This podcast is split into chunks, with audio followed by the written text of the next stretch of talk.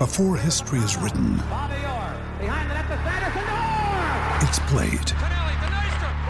Before it's frozen in time, it's fought one shift at a time. Before it's etched in silver, it's carved in ice. What happens next will last forever.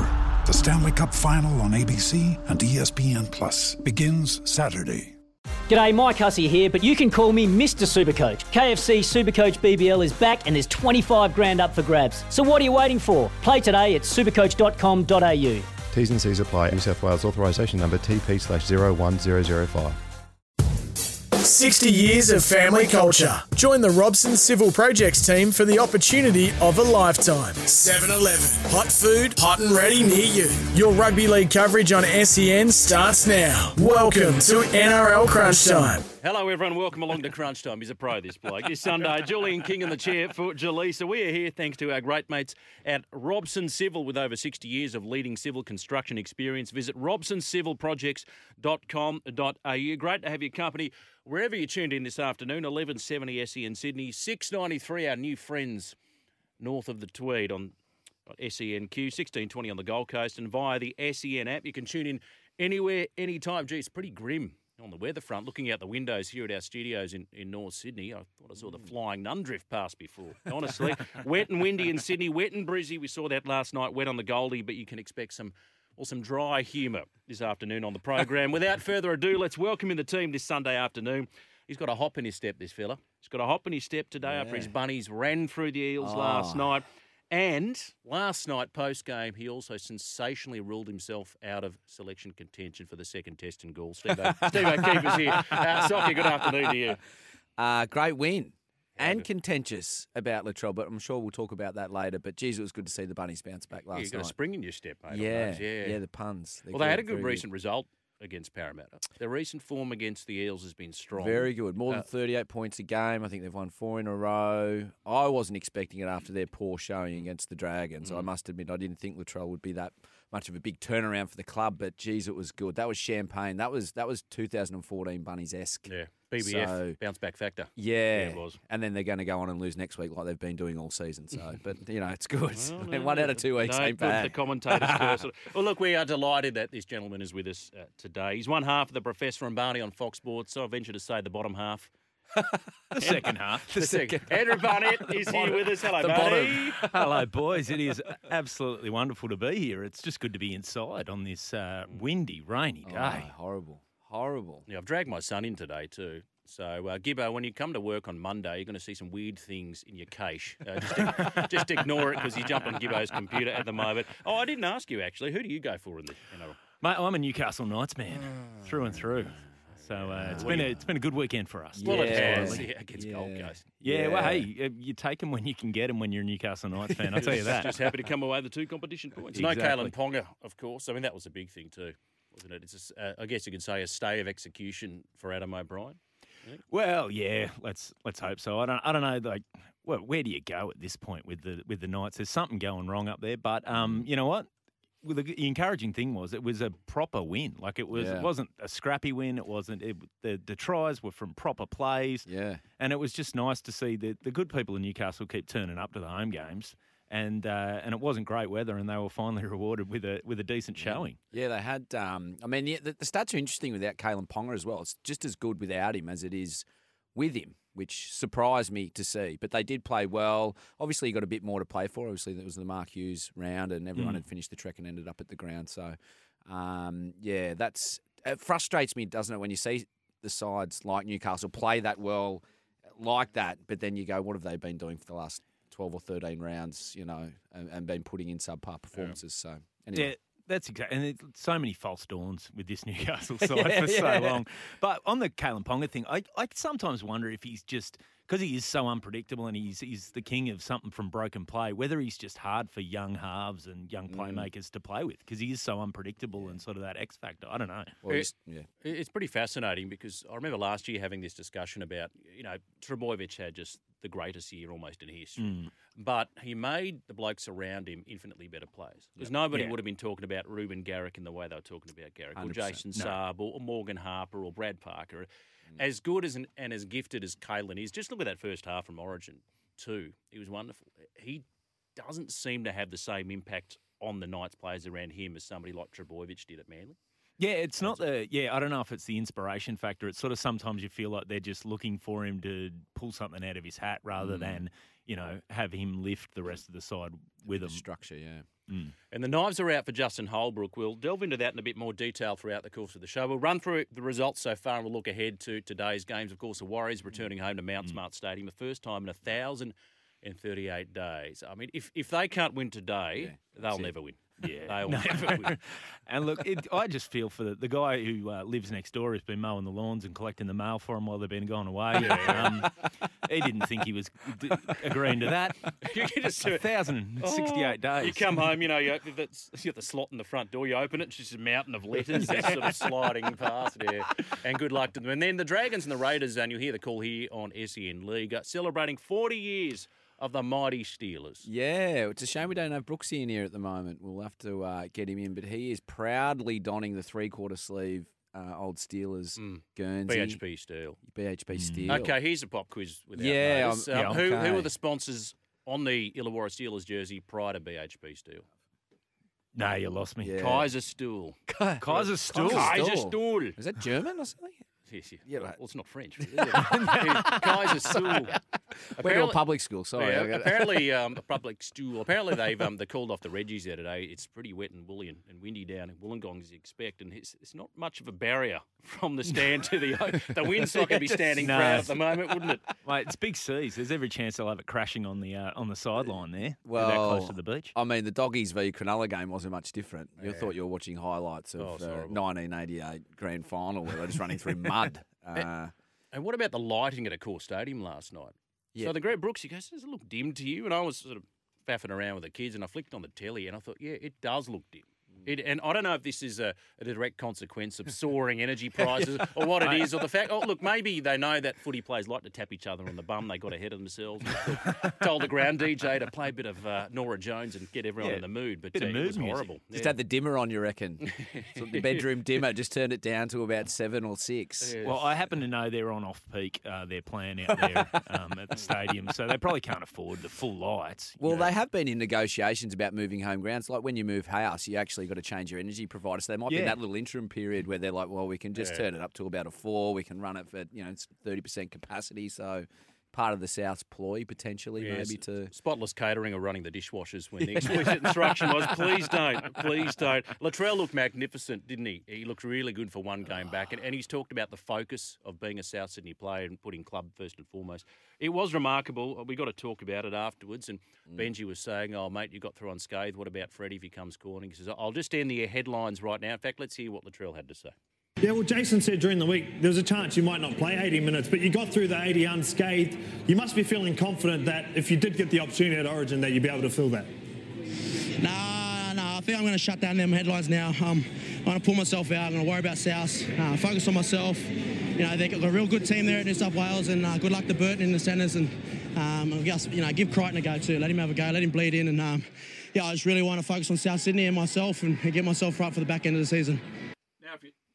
Now, if you're a Souths fan, you might be happy to hear that. But does it strike you as strange, though, that somebody who is available and fit has said no to playing State of Origin football? Yeah, it does. It does surprise me. And as a Souths fan, I can probably understand. He signed a 2-year deal worth, you know, close to $800,000 or $900,000 a year. He's played bugger all games. He's only just gotten back to the fitness level that he needs to do to play first grade. He went over to the USA on one of the great 2-week junkets to do a few hamstring curls and exercises, which was amazing to see. So, but in saying that, the pinnacle of the game obviously is to play for your country, but you know, to play State of Origin is what you aim up for each season. Jason Demetrio in a press conference before the game said he would have him picked. So I am surprised by Luttrell's opinion, and I guess I'd be interested on the call line to hear what other people have to say, or if they've also just called in sickies essentially to any other workstation, which might be appropriate for them. You know, when you watch Origin, right, and the team you're going for, say you go for New South Wales and last year, Gagai, for example, he's playing for Queensland, and every time they attack him, you go, "Don't hurt him, don't hurt him." Yeah. He's got to be fresh for the weekend. Yeah. He's got to be. Now, have you got a thought on that, Latrell? Was it wise for him to say that? I wonder if he gave Freddie the heads up during the week and said, "Mate, I'll end this speculation." 1300 01 1170. That is the open line number. 1300 01 1170, and that all important text line 0457. 736 736 0457 736 736. The caller or texter of the day will win a Dometic Thermo Mug. Gee, you could use it on a day like today, wouldn't you? Oh, yeah. Like a nice cup of tea or a warm soup. Yeah. Something like that. Would be lovely. Dometic has you covered with their new drinkware. Fuel your adventure with Dometic Drinkware. 1300 01 1170, the open line number, and the text line 0457 736 736. Barney, was it strange to you, though, that he would sort of put the red pen through his potential selection for Game 3? Actually, I heard an interview with him on ABC, after, like, where he basically said the same thing. But afterwards, he said he reckons he's about 4 games from being the level of fitness where he really wants to be. So I don't know if he's maybe thinking he's in good enough to run around at the moment at that level, but maybe State of Origin would be too far. Yep. The thing I'm going to say, though, as a New South Wales fan, I thought it showed a lot of maturity and respect for that jersey. That if you don't think you're ready, you're not going to go. But as a Newcastle Knights fan, who plays South this week. Latrell, it was enough with the maturity, mate. Just take the Blues jersey, brother. It was self-centered and selfish by Latrell Mitchell. Yeah. There's no sugarcoating. Do you reckon do you reckon it's the old-fashioned jumped before you've been pushed sort of thing? He was probably had a word to Freddie. Freddie said, "I'm not going to pick." He's gone, "No, I want to dismiss all the headlines. I'm not available." Because I remember when I got the sack, I walked in with my peers, and you sit there with the CEO and your bosses, and they go, "Look, you got 2 options here. We can sing your praises and say you've retired and gone out on your own terms, or we're not signing you next year." And of course, the volatility in me came out and said, "No, you're gonna sack me. You're gonna make that public, and I'm gonna leave on my own terms after you've done that." So maybe it's a little bit of Latrell. Just maybe having Freddie just said, "Look, you're not going to be picked," and then just come out and said, "I'm going to dispel it all and say I'm not going to be." Not going to be available. Well, it's all speculation, isn't it? It's all speculation. You're like the renegade cop in the movies. "You can't fire me. I quit." Yeah, that's all. Yeah. 0457 736 73. Would you have picked him? No, I've said it before. Yeah. Even if you did have a blinder, you just can't trust that level of fitness. I think you're right in saying that there's a lot of respect for that jersey, and to know that you're not fit or you're 4 weeks away, which he does look. What I do here every time Latrell comes back and at the start of each season is he's the fittest he's ever looked. And to me, it doesn't look much different. Yeah, Trent has every time. I'm best like, preseason ever. He should be running marathons. The amount of times I've heard it from his teammates or from himself, that he's the fittest he's ever been. So the thing about it is somebody that caliber, right? So normally, when players come back, they get one under their belt, and you say, they probably need a bit more. Unless they're that good, then you take a punt on them. And I always cite the example of Andrew Johns 05 Game 2. He wasn't going to play, right? Remember, Noddy and I think Baz played, and then. Was it Baz that got injured? Or one of them got injured for Game 2, and they said to Joey, "Do you think it'd be right?" And he goes, "Yeah, I think it'd be right." No match fitness, but you gamble on guys that are that good. I'm not saying Latrell's Joey, but he is elite. Yeah. Right.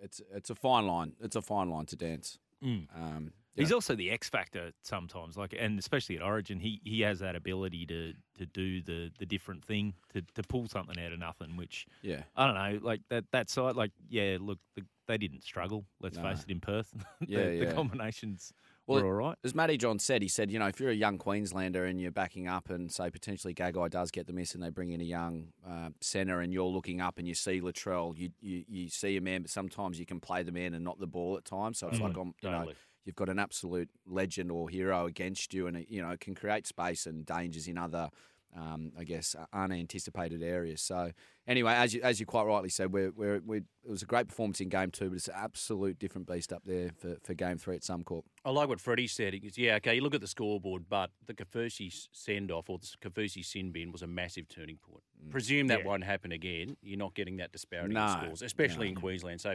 great, but it's 1-1. You haven't won anything. I'm going to throw this out there. Should we take it all the way north? New South Wales did pretty well in Far North Queensland last year. Let's keep going. Let's go right north with this one. They want to have it in Queensland. Singapore, Alaska. Townsville will do. The record's pretty good up there for New South Wales, isn't it?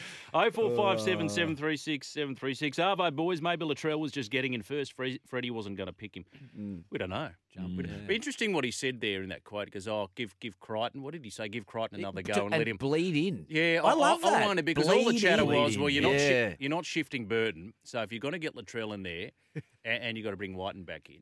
So say you're Whiten for Talakai. Yeah. If anywhere, Latrell's probably playing on the right in place of Crichton. Crichton, absolutely. Yeah. And he would have heard that speculation. Yeah, that's right. So he's doubled down. But do you like the statement "bleed in"? I've never heard that before.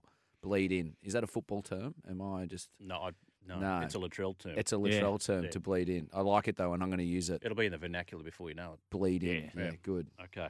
Somebody else has bled in to the show. Tomo, Arvo boys, isn't there a rule about saying you're not available for reps, i.e. Jamie Lyon? Jamie Lyon. Yeah, he's the only exception, isn't he? Yeah. Yeah, but he just said, I don't want to play rep footy. Yeah. And people, he was the premier centre in the game, but he was true to his word, and he never did.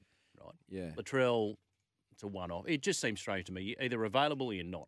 Mm. Yeah. Anyway, 0457 736 736. That is the text line number, and the open line number 1300 01 1170. Talking about the weather, it was a bit choppy all up and down the East Coast last night. So my kid's soccer was on yesterday morning, and we thought, there's no way. It's up here to have a little sleep and get the text. Fantastic news. At least the Cubs under-7s games will go ahead. So are you serious?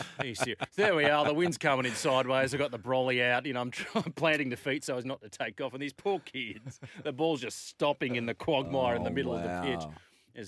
That is quite the commitment. Great life lessons. And I was on fruit duty, right? Because each week the parents take turns of cutting fruit and bringing some lollies. And so there, I got to hand out the oranges, and then all in the driving rain. And then at the end of the day, I've got the chockies. So I've got like the Cadbury mix pack, and I've got the caramellos. Now, I don't know if it's a generational thing, but the caramellos were a really tough sell. I would have thought they would be the first chockey to be lapped up by a bunch of 7-year-olds. Where they go to put the hand in, they wiggle the fingers and take it out. No, on second thought, I'll claw, move to the left and grab it. What went first? What are they? Cherry ripes were exceedingly popular. I'll tell you what stunned me. Is this under 7s or under 70s? What are you coaching? I'll tell you what, I was asking the same question at the end of it. I'll tell you this. Yes. Were you serving whiskey with it? Yes. Nipper whiskey kids after the game. It was cold. Well, one of the girls said, do you have anything of the hip flasks? Yeah. Do you have anything of the 85% dark variety? But the thing that got me was, mate, the Turkish Delights went before the caramel. Yeah, I was going to ask. It went because it was in the variety pack. So that's my favourite, but it wasn't my favourite until I got to sort of mid-20s. I'd never touched the Turkish Delight. I thought that was just a waste. Like it almost didn't deserve to be there. It gets a bad rap. People either love it or hate it. There's no middle ground with a Turkish Delight. Yeah, but I thought everybody liked a caramello. Yeah. But anyway, I got a cupboard full of caramellos at home, and maybe a few boost stragglers here or there. I don't know. 0457 736 736 is the text line number. Illawarra Steelers, 1982. Brooks, he was born in 1982. And he's got a deep affinity with the mighty Steelers. And Stanley the Seal Avenger was sent off in a game in 1995. It was a brawl between Illawarra and the Tigers. He got involved. He looked like he was just trying to pull the man off. And then Tony Mack said, "You're gone." Off. I didn't know I didn't know a referee had the authority to send a mascot off. Yeah. But apparently you do. I did watch the footage. It looked like he was trying to break up the fight to come into his Stanley's defence. Yeah. But he's been sent. He's got his marching orders. So those that threw the punches, they're okay. It was the 80s. Yeah. Maybe that was the offence. Mate, don't break this up. The crowd are loving it. Yeah, that was the offence. Yeah, not diving in. So I want to get your thoughts on Latrell. Of course, all the NRL action so far in round 16 of the competition. And we can take a trip down memory lane. Some of your favourite Steelers memories. It might be Stanley the Steel Avenger getting sent off. It might be Rod Wishart. It might be Alan McIndoe. Who were some of your all-time favourite Steelers players? 0457 736 736. That is the text line number. And as I mentioned, the best caller or texter today is adjudged by... We might make Mark the judge. Judge during execution today. All right, it's big responsibility. Don't stuff it up. The call or text of the day will win a Dometic. Don't speak at all. Thermo mug. Dometic has you covered with their new drink where fuel your adventure with Dometic. drink where we are. Up and running on a wet and windy Sunday afternoon. This is Sunday Crunch Time on SEN right around the country. Steve O'Keefe. Barney's here. I'm Jules. I'm breaking back with more. Beautifully spiked back by Cook. And now Mitchell running. Howlaw not panicking. Now this could be tricky. Pennicini up there, so is Tad. Unbelievable! That is incredible! The line ball pass, lanes away, gets it on, and Opacek holds onto it. In fact, it's Gutherson, it's Clint Gutherson. Howlaw at the line. The tap on, trouble, all over! Goodbye! Alex Johnston gets a double! Now there's a game turner right on half-time. 152. He joins Harold Horner, Manu Vadavai, and becomes the 13th greatest scorer in rugby league history. Mitchell, Graham, oh yes! Jackson Paulo finally gets his try. Mitchell, oh, straight over the top of Marnie. Welcome back, Latrell. Then on it goes. Ilias keeps it alive. Cook pins the ears back. Yes! It's a South Sydney try.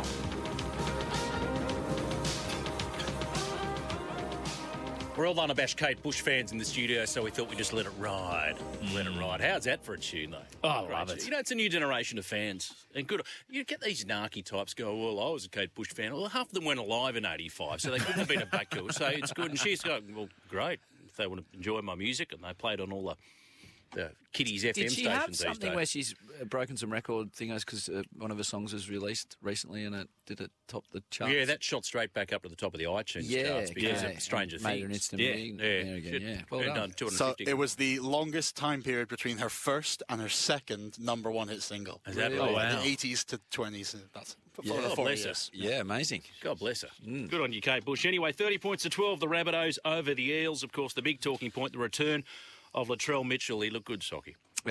Very good. And I think what's been frustrating as a Souths fan is their work around the edges, which has been, you know, they've lacked synergy, they've lacked the timing, and, you know, Cody Walker, who's my favourite player, sometimes his body language could let the team down. It just looked like they just didn't have that. Then you add the dynamic of Latrell in, who seemed to give that back line that extra bit of metre of depth to play with, and then all of a sudden it just looks like that famous left side that Souths is famous for starts working and tuning in. You combine that with Isaiah Tass. That was, I mean, it's not going to go down as a try of the year, but that was just an exceptional grab in the air. And then to have the ability and nuance to pass the ball to Jaio back on the inside, I mean, that sort of football is great to watch as a fan for anyone. And against a red-hot Parramatta side, who, again, if you're a fan of a Parramatta team, you'd just be scratching your head, you know. Jekyll and Hyde stuff, again. You know, which Eels, is it the side that can beat Penrith, the side that can beat Melbourne, or the one that loses to the Bulldogs, that loses to the Tigers? And I won't say loses to Souths because they're a better football team. And Souths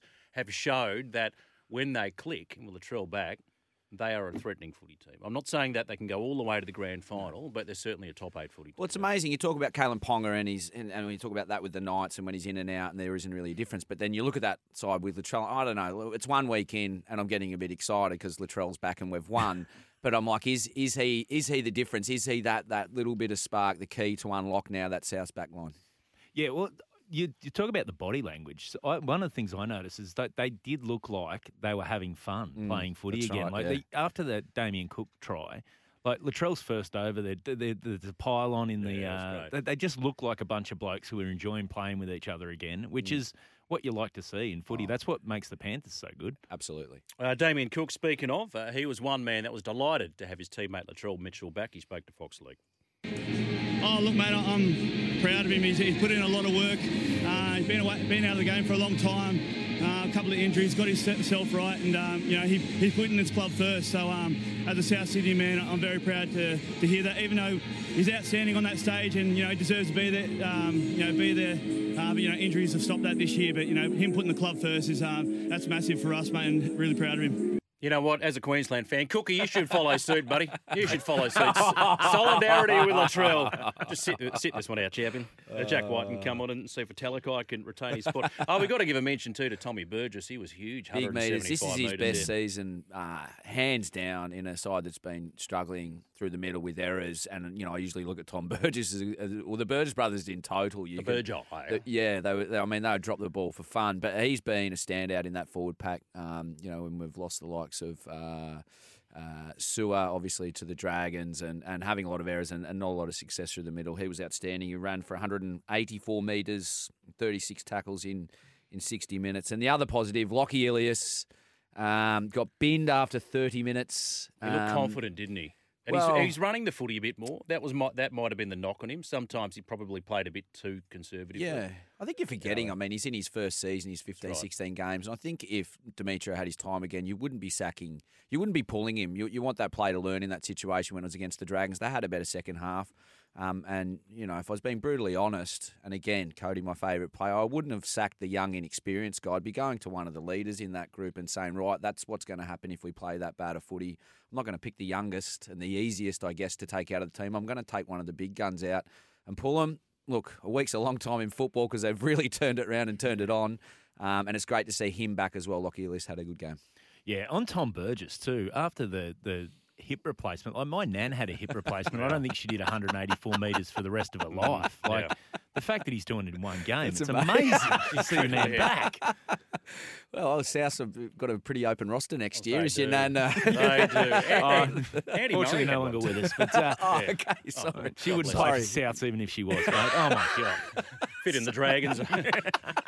They like the slightly older roster, don't they? Yeah. Speaking of Latrell Mitchell, Andrew Johns on Sports Sunday this morning on the Nine Network had this to say. I thought it was a really selfless act because there was going to be talk about it all week and probably would have had pressure on Brad Fittler, whether they pick him or not, and the pressure would flow over to the team. But a selfless act by Latrell. Well, Kalen had two concussions in 3 weeks. This was the second one, obviously, in Origin 2. By the protocols the NRL set in place, he couldn't play on Friday night for the Knights against the Titans. By all accounts, he pretty much passed all the tests, but for one reason or other, well, no, the guidelines are there, he couldn't play. But unfortunately, he'll be right for Origin 3. There you go. So Andrew Johns, he's got the ear to the ground of all things Newcastle. So he's basically given the green light to Kalen for Game 3. But Latrell, you said it was a selfless act. You know what, in one sense, yes, but... Yeah, I don't know. Can you be on the fence with these sorts of things? I don't know. I do think it's like, you know, sometimes the extra pressure and the confusion that comes with it. If he doesn't feel he's ready, for him just to say, no, let's put a pin in this now. You know, that's not. I think that's pretty selfless and pretty putting New South Wales first in some ways. You know, even though he's putting Souths first, I'd still think, you know what, just. If he really is putting New South Wales, you know, wants to do the right thing for New South Wales, go into camp and just be there around the boys. Don't play for Souths this week against the Knights. I think that's reasonable. Yeah, just do what you did. Run the caramellos out for the boys and the oranges. And you're an inspiration, Latrell. You know, you should be around the group. He's the Dom Perrottet, isn't he? He's putting New South Wales first. I like this one, Bill from Bondi. Hello, Bill. On the back of Latrell's declaration of being unavailable for Origin, I too want to let Freddie know that I'm unavailable.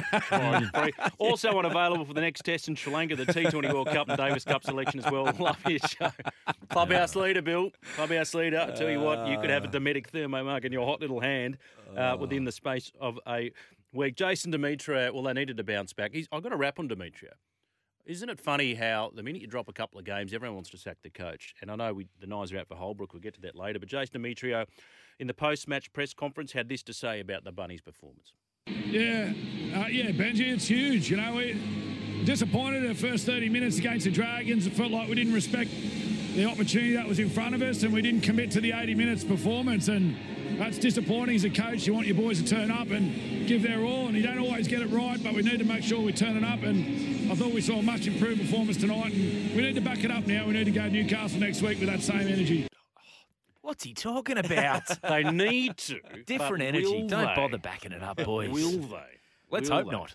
Well, the record would say that they wouldn't, but yeah. So anyway, we'll wait for next week. Let's revel in that performance And on the back of the Latrell thing as well, only his fifth game of the season and spent 12 weeks on the sideline. So, you know, as I said, personally, I wouldn't pick him just based purely on the back of that. It is a different beast up there. It's a different level of energy. What was there in the first game? I think there was 70 more play the balls in the first Origin than the average of a rugby league game. Yeah. It's a different pace, different context. And that is the one thing all the ex-Origin players will tell you is that the thing that surprises them when they make their debut is how much quicker it is. Yeah. And, I mean, a hamstring injury, like I know he's been and seen, you know, the world-renowned expert and had – but hamstrings – Mr. Miyagi. Yeah. Was just the clap of the hands in the rough. Yeah. From the Karate Kid, sweep the leg, before we get to the break, death, taxes and an Alex Johnson double. They are they are the three of the certainties in life. He's getting better with age. That finish of the first try in the corner was as good a finish as, and I think Demetri, to use the coach's words, was as good a finish you would see in dry weather, let alone wet weather. He's just gaining more and more confidence. We'll get back to you on the exact stats, but the 212 from Irvine that we're looking at as the all-time try scorer is in danger. If he averages, you know, 1.5 tries a game for a season, and he's, you know, in his mid to late 20s, he's going to break that record, and I think he'll fly straight through that record. But one of the really good guys too, Alex Johnson. Champion bloke. Really nice guy. Did you sign the petition to keep him at the Bunnies, did you? No way. I would have loved to have seen him go to the Knights. No, but that's funny. That's the old saying in sport is, you know, if you listen to the fans, you end up sitting with them. But he proved that wrong. Like they were looking to let him go. And he's repaid the fans that signed that that petition, hasn't he? Yeah. Clint Gutherson, he scored a double in the loss. They had only 11 play the balls in the Rabbitohs 20-metre zone. So it's, you know, as we said before, it's a great forward pack, a great now dynamic middle spine that is now creating opportunities. As I said, I'm just so lost with this Parramatta team with where they're going to finish up, you know. I don't think, you know, I look at South and I go, right, that 30-minute performance against St George, you should not have that. You can only maybe have one of those what the F moments a season, and that was South's. Moments, but Para, they just seem to have them in consecutive weeks, these what the F moments where you're just like, how is this side ever going to challenge the top, even though you know they're potentially so good? The difference between their best and their worst is just horrendous. Yeah, I got a mate who's a Para fan, and after the Bulldogs loss, he was like, and I said to him, don't worry, like, yes, you've lost to you've lost to teams in last twice now, but don't worry about that. Really reassuring. Well, I just said to him, they're not going to play finals. You've beaten, you know, Melbourne and you've beaten Penrith. Like you're the only team to do that. So they're the guys you got to worry about in the finals. But losing to South will be in the finals mix. So that's the worry. Yeah, yeah, the lack of performance, and as you said, that go forward and that opportunity to use that strike power, which has served them well at times. Yeah, I mean, they play great expansive football, but that, you know, Moses trying that tap on with the Johnston intercept before halftime. Didn't need to be done. 0457 736 736. Dometic Thermo mug to give away on the program today. I want to get your thoughts about anything so far in the National Rugby League or anything sport for that matter. And Latrell, did you make the right call by saying no to Freddie for Origin 3? Sunday crunch time. Now Hiku throws one out the back. Townsend facing his own try line, left it behind, and the Broncos think they might have stolen one here. Billy Walters, is it a try? Given. Now they come out. Oh, intercept! Taulagi accepts the gift, and we're going to be all tied up in the Queensland derby. The Cowboys fans pretty pumped about that one. From close range, hitting and spinning his way over. Just his second try in the NRL for Griffin Neame. Townsend now right-hand side. Drinkwater over the top. Perfection. And Kyle Felt finishes this time. Chance. Man. Surely. Corey Oates in the corner. And Brisbane have some life. Robson. Straight off the back of the scrum. And the Broncos crack. What a season he is having. Reece Robson. What a pickup. Cobbo takes them on. He'll get there this time.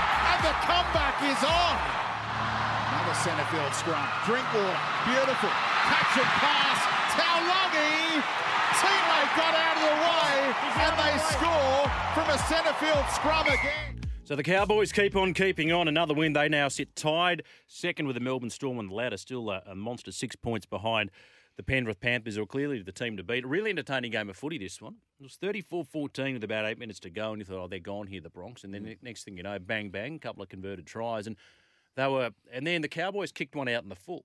So Brisbane got a penalty from halfway. Okay, here we go. Here's another wave of Broncos attack, and then a really uncharacteristic error from Pat Carrigan, who spilt the ball, and that was pretty much it. But, you know, little brother versus big brother. And there are two teams that have surprised a lot of the pundits this year. Yeah, it was an entertaining first half, particularly after we watched I watched the Cronulla and Bulldogs game, which was won out in that torrential rain, and then you watched a really end-to-end sort of game of football. I got to watch the first half, and I was a bit surprised with Adam Reynolds and his poor kicking game, and then probably poor body language as well, which was unsuspected, which sort of set the tone. He didn't look fit, did he? Like, he's protecting those ribs. Protecting his ribs, and it played into his kicking game. They put a lot of pressure on his kicking game, and it showed. I mean, he kicked one dead off the full, which he argued about and was wrong, and he wanted to use his captain's challenge, and then continued to argue about it, which is un-Adam Reynolds-like.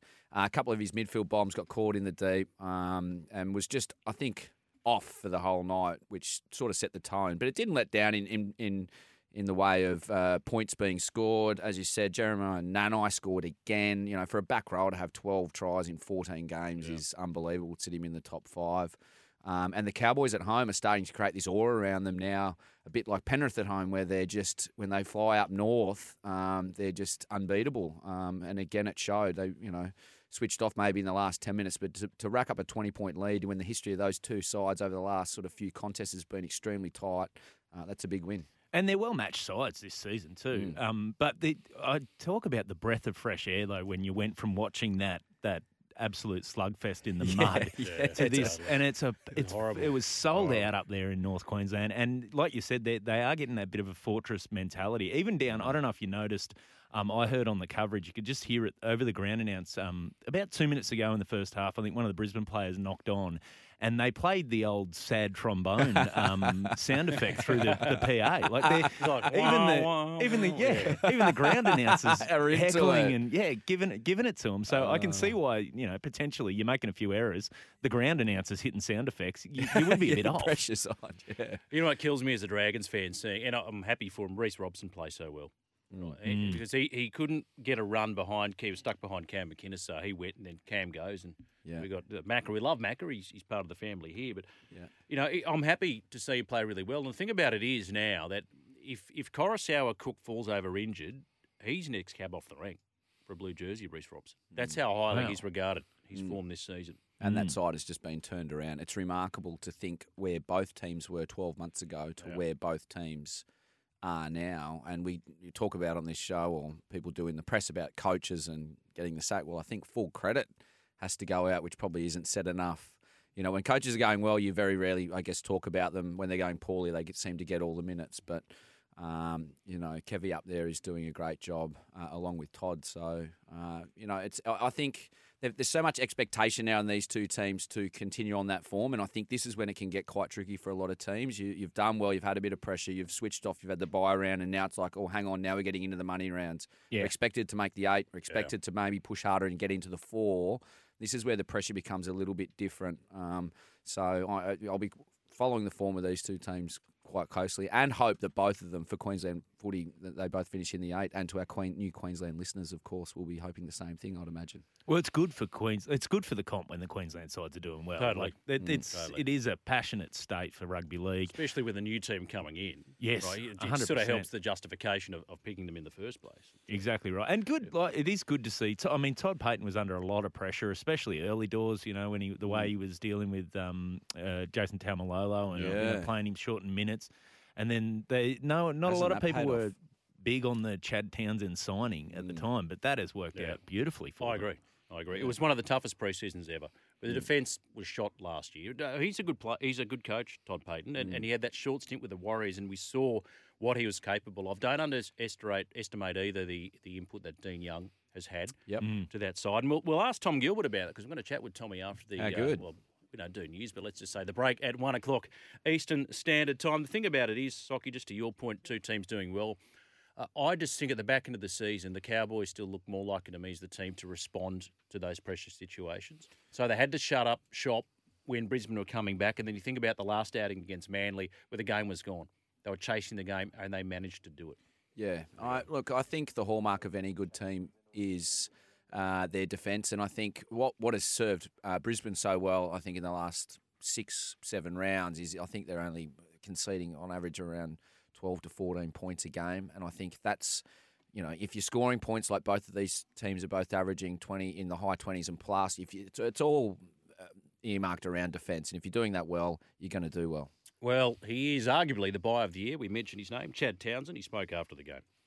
Yeah, for us, I think it's been consistency of on. I think, you know, for us, Toddy's been pretty fortunate to put in the same team every single week. We've had consistent training, consistent coaching, consistent messages, and it's been like that pretty much since day one. So, you know, we keep referring back to our preseason, how hard it was, and it's put us in really good stead for, you know, the season and where we're at the moment. They're flying at the moment, the Cowboys. Well done to them. And as I mentioned, we'll talk to Tom Gilbert after 1 o'clock. And I think he's been doing some digging here, Mark. And I think he's had access to the Queensland Country Bank Stadium sound effects database. Am I right there, Mark? Oh, okay, right here. There it is. Oh, the classic sad trombone. 0457 736 736. This is Sunday Crunch Time. Well, I hope you're having as much fun this Sunday afternoon as we are here in the studio. We've got Barney. We've got Socky. I'm Jules. 0457 736 736. Tom Arvo, boys. Maybe Latrell was told by Souths, we just paid for the rehab in the US. You're not playing Origin. Yeah, fair enough. Yeah, I mean, that would have been business class flights. And I've been looking at flights lately to go overseas. So you're looking at... What does that set you back? It'd be 12 grand return business. You'd imagine he'd be flying at the pointy end. Then he would have been put up. And I think the trainer that he was with is like something like $5,000 a session or something silly like that to be with this world class. So you think about a club that's probably footing up. You're telling me healthcare in the US is expensive? Come on. Yeah. So, I mean, the footage back of that was just classic of him just standing on a ball with a hula hoop on his hand. And I'm like, this is comical. Yeah, he's learning circus tricks while he's over there. Anyway, bang on. The golden rule. He who has the gold makes the rules. And at the moment, Souths have the gold because they are the ones that are paying him. Now, Billy Slater has just revealed on the Sunday Footy Show that Felice Kafusi will be out of State of Origin free. He has the Melbourne back row flown to the States. His dad is really unwell, so his dad's pretty sick. That's the reason he missed the Manly clash the other night. So Felice Kafusi, we wish him and his family all the best. His dad's not doing too well at the moment. He's flown to the States. He's out of Origin free, which means there is now an opening in the back row. So who do you pick? 0457 736 736. As mentioned, we'll speak to Tommy Gilbert after 1 o'clock Eastern Standard Time. But do you look at another Cowboy potentially? Does Jai Arrow get a start? I mean, there's a couple of options that Billy has at his disposal. Yeah, well, we might be fortunate. Well, let's have a look. So you've got Nanai, Beaufirma, Capewell, Cohen Hess. He's playing reasonable football at the moment. Firma's in the squad, yeah. Firma's in the squad. And we're chatting to... Barney, we are chatting to... Tom Gilbert? Tommy Gilbert. So maybe he's got the news before us and we can just... That could be an exclusive. This might be the scoop. Well, it's interesting you say that because after North Queensland defeated Manly and Todd Payton in the press conference said, Cotter's done his hammy, it's going to be 3 to 5 weeks. I feel for the bloke who's going to miss Origin. Murray Talangi had a bit of a knock. Goes, Murray should be fine for Origin, sort of ... if he gets selected. And I thought, did he let it slip? Did he know that Talangi was already going to be in the wing ahead of Corey Oates? And sure enough, he was. Yeah. So maybe he knows. He knows. Can we maybe... Ring it out of him. Let's just... Can we prank call him? I mean, he's not going to know the number. Can we ring up Billy Slater? Can you do Billy Slater? No, I can do it. I can do a few. I don't know if I can do Billy. I've got too much respect. Can you give us an Alan Jones before we go? Sometime today I want to hear an Alan Jones. Good things come to those who wait. Turgan Seahawk says, "G'day, fellas. Chocolates for the kids after a game. Didn't happen in my day. All we ever got was a can of soft drink and a pack of chips on sign-on day only." Yeah, things have changed. Am I mollycoddling them by giving them caramellos? Playing in this weather, you are certainly not mollycoddling. No, I think. No, it's driving rain. Yeah, I know. Added with the whiskey that you threw in with the cherry ripe. That's actually really... The good people at Lark Distillery Hobart, good afternoon to you.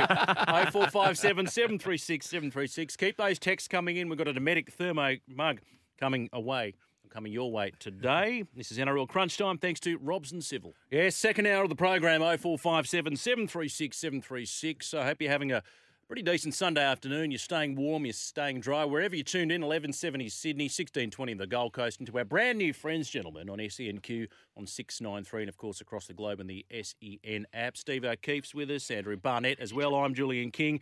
Now, we talked about the mighty Cowboys just before the break. They've knocked off a bigger brother, the Brisbane Broncos, in a pretty entertaining game of footy last night, 40 points to 24. They now sit alongside the Melbourne Storm, second place on the ladder. Who saw that coming at the start of the season? They're on 24 points. They trail the Panthers by 6. A man who was instrumental in the win last night was big Tommy Gilbert. The back rower is on the line right now. G'day, Tom.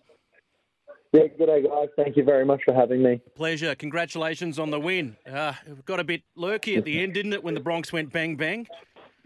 Oh, that's the scary thing about playing the Bronx. When they got players like Cobbo and Stags and stuff who can turn the game on its head in a heartbeat, it was definitely stressful. But, you know, we found a way at the end of the day. So, Tom, Steve O'Keefe here. Congratulations on to the start of your season, mate. You're playing outstanding footy. We're hearing some rumours that Kaufusi may be out of Origin 3. You haven't had any surprise phone calls yet that you might have had a call up into the Origin team that you could give us a scoop on at all? Yeah, I had a surprise call from a radio place today. So. Who was that? Steve O'Keefe. Ah, beautiful, mate. Beautiful.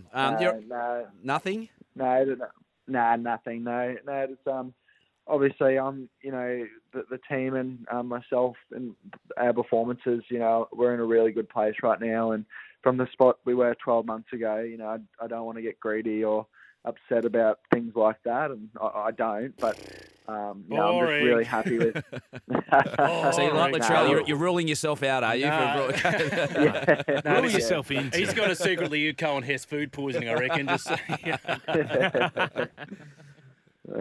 But no, anyhow, it is a we are in a good spot as the club, so it's hard not to enjoy footy at the moment, just in general. So, I'm not going to get greedy, of course. Yeah, mate, Barney here. It wasn't the best start to the game on the first try. Peter Hiku trying for the little pass out the back and basically gifting the Bronx without you rolling him under the bus. I know he is a Kiwi. I noticed on the website his favourite athlete growing up was Dan Carter, and he wanted to be an All Black. Was he looking for a box kick from Chad Townsend? What was going on? Did you think he was playing union, mate? Yeah. Oh, he maybe forgot that we have tackle counts and possessions are more important. But no, I think he just tried to. It is an asset, the offload, but obviously within good measure.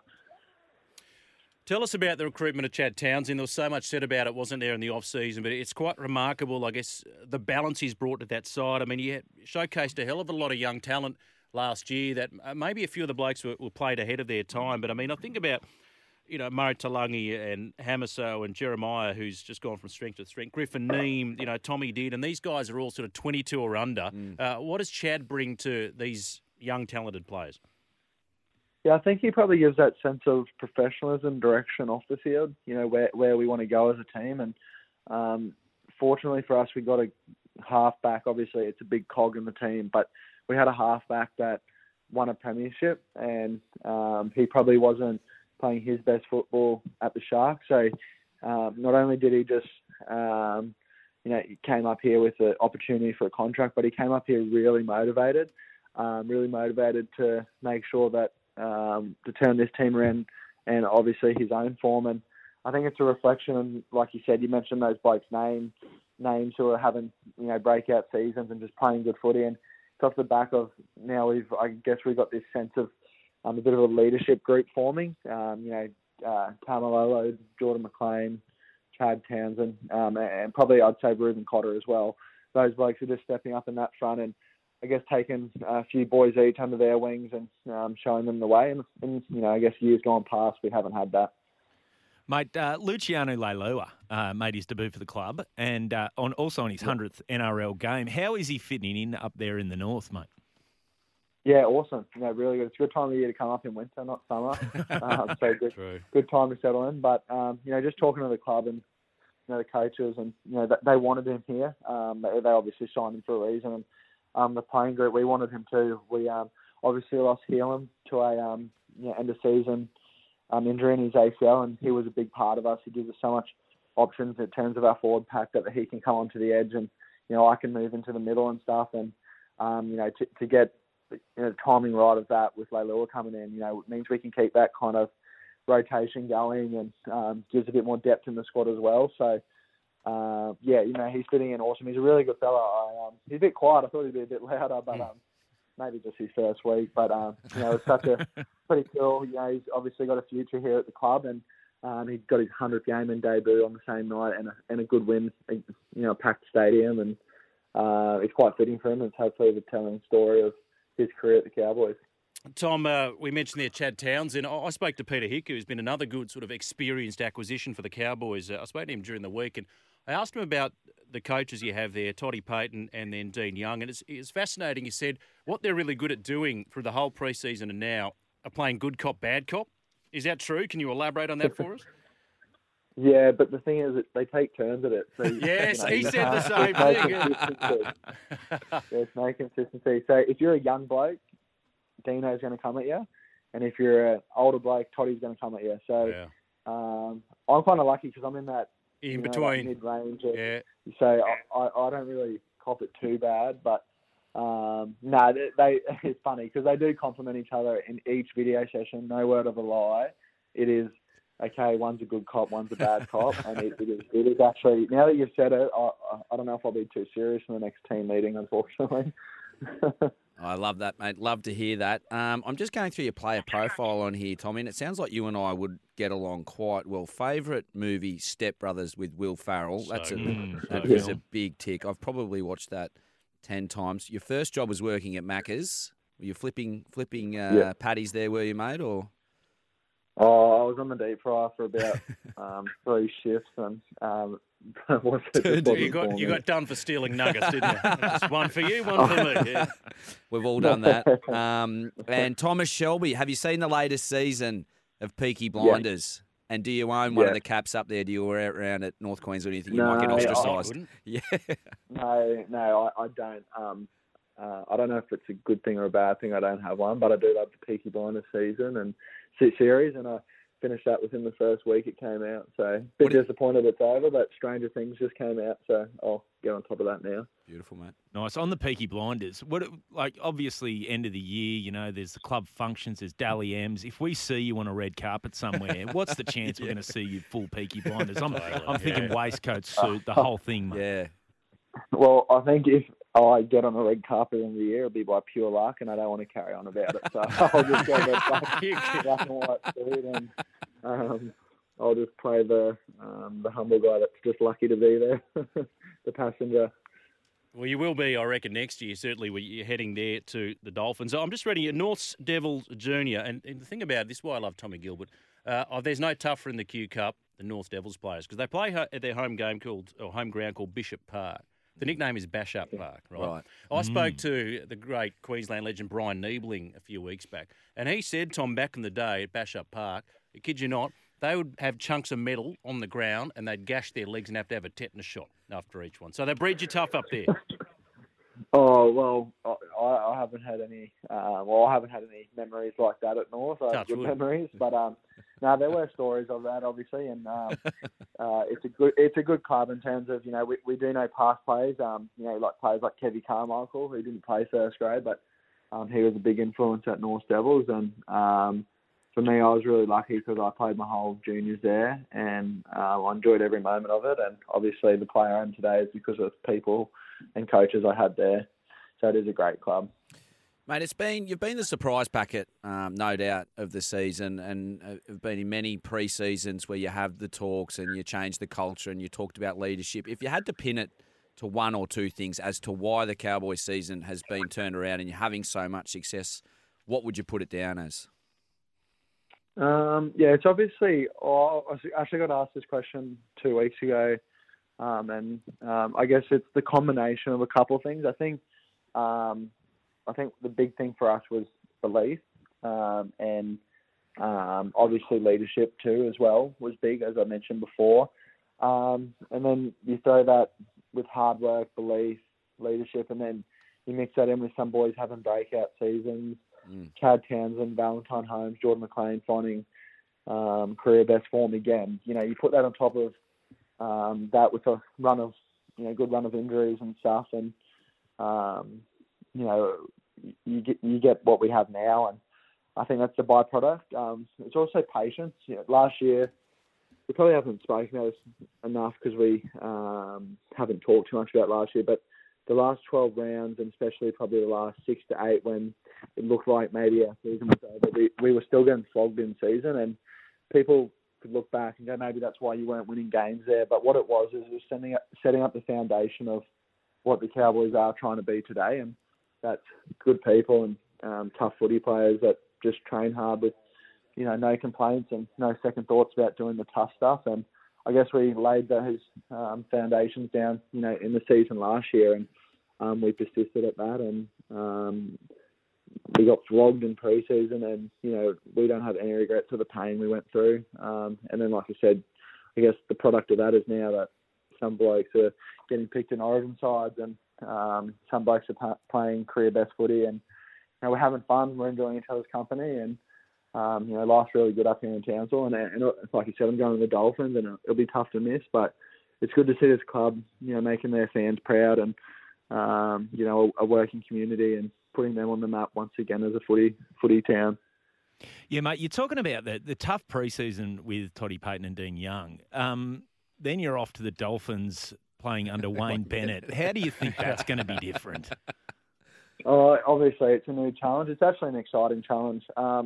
Look, I hope, you know, I know I'm still young, but, you know, I've learned some really good qualities from Toddy and Dino, and I really hope that I get to carry them on and take them down to the Dolphins and help, you know, build that culture down there. And hopefully I'm able to have a bit of a, maybe not a voice, but can, you know, show through actions, through what Dino and Toddy have, you know, taught me in the last couple of years about being a first grader. And, you know, I have no doubt Wayne will, you know, appreciate that, because him and Dean Young were quite close during their coaching, through his playing career, through the Dragons. And I really hope that, you know, what I've learnt from the Cowboys can just flow on into next year. And, you know, then I can learn off, you know, the Storm boys that are coming there, and a couple of the older boys, and, you know, get a bit of balance right and get my game even better.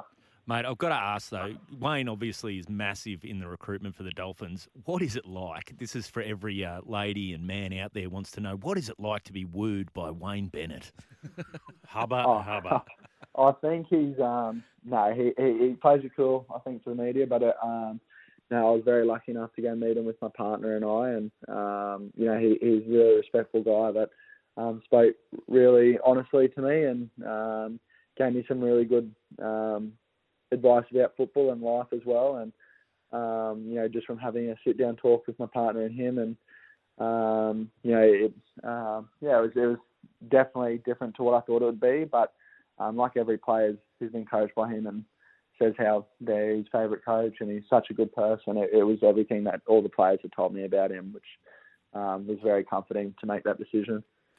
124 metres, 30 tackles. He had a solid game last night. Tommy Gilbert, all the best with the Cowboys for the remainder of the season and the years beyond when you do play under Wayne at the Dolphins. You never know. Keep the phone on, because it says here, what is something you think is underrated? Turning your phone off. I would suggest maybe just ignore that maybe for the next few days. Keep it on, mate. You just never know. Thanks for your time today. Thanks, guys. Have a good one. Thank you very much. Yeah, he's a great fellow, isn't he, Tom Gilbert? Didn't turn 19 until late in the season, so they're young. They just get this bevy of really young players. And just such a mature head on it for such a young bloke. That was, we've been pretty lucky on it. We've had Chad Townsend and Scotty Drinkwater, all of them extremely respectful family, have got a great holistic nature where football sits in their life. And then you listen to someone like Tommy, who is 19, did you say? Is that how old he is? Or is he a bit older?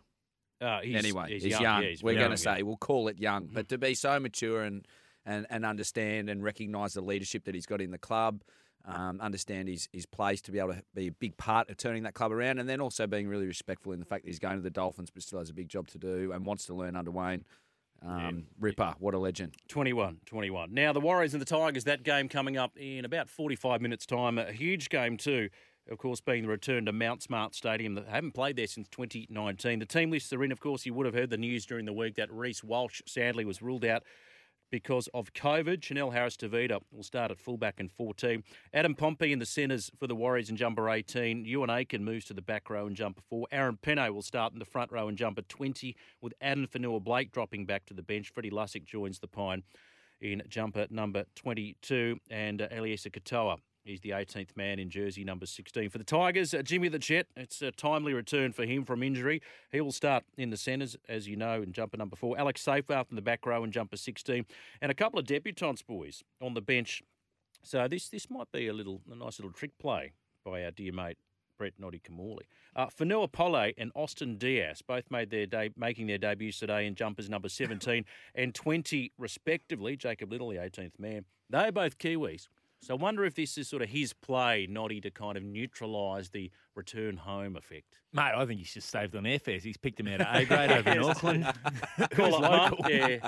What size are you, mate? Here's a jersey. That should work. Yeah. It would be the worst tactic, would it, when you're not doing well? Just pick the next best crop that's already playing over there in Auckland and run out with them. There's plenty of good ones. It's going to be a big round, eh? For me, this is the game of the round, even though we've already watched some exciting games and whatever else, seeing how the Warriors respond. They've got a circuit breaker now of spending so far away from home. They're a passionate, football-loving country.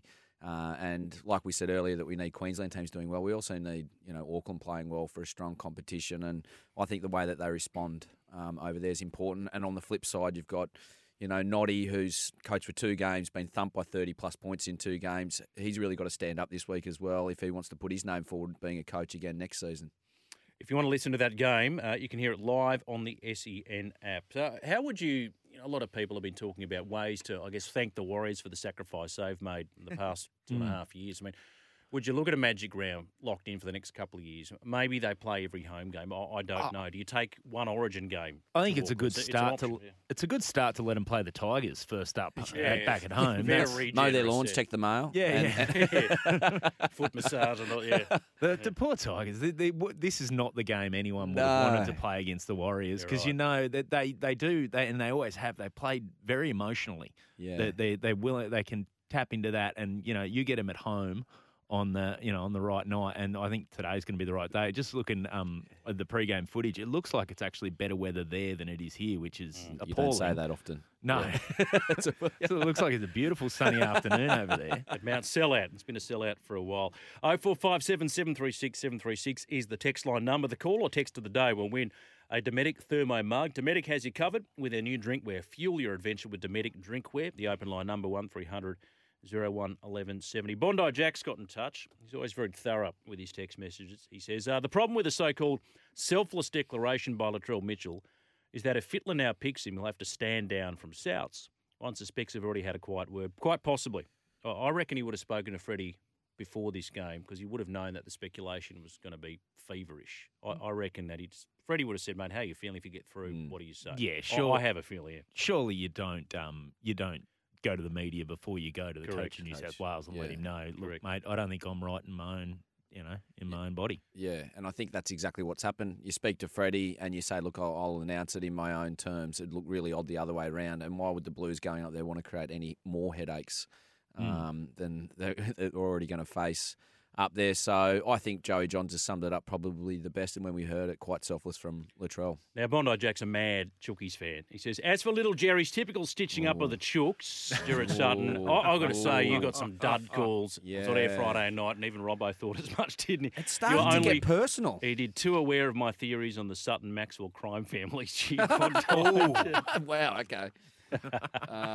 I mean, that was I was watching the back end of that, and you couldn't help but feel that the Roosters were, and I hate it. I must say I hate it when I get into press conferences and I see coaches blowing up at referees.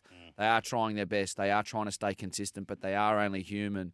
But as a coach in that game where you're trying to create a statement against a team at home like that, and to see them when they're on their own line just continually penalised, but then seeing the Panthers not penalised almost for doing the same, if not worse, in the middle with Cleary and Yeo, it was extremely frustrating. NRL Crunch Time, thanks to Robson Civil, breaking back with more. Left-hand side, so out towards the western touchline. The ball goes through the hands, and what a try! Has he scored that? I think he's got it down. Mulatalo got the ball from Talakai, and he took off, and Ashley Klein points to the spot. It's 4-0 the Sharks. Incredible defence by the Sharks. Is the breakthrough, finally, for Jake Avarillo. Gets it down. Two tackles gone. They're 10 metres out. A floating pass from Hines to Katoa, finds its mark. Oh, he's got it over. Matt Burton tried to come across and stop him. He got a really good piece on Sione Katoa, but he bounced out of that attempted tackle and got the ball down one-handed. Play down the left. No, they go right to the open side of the field. And it's Nikora, cut straight through. Britton Nikora. 18 points to 6. The Sharks defeated the Bulldogs. Their win streak at the moment, Cronulla, they've just been off the boil. Warriors, Titans, Bulldogs. It was a game that didn't reach any great heights. It was marketing rain, but this is their next three games, gentlemen. Storm, Panthers, and Cowboys. Win. Call a litmus test. Yes. Chalk it up. Sure. We can add 6 right there as we're doing our future live ladder. Yeah.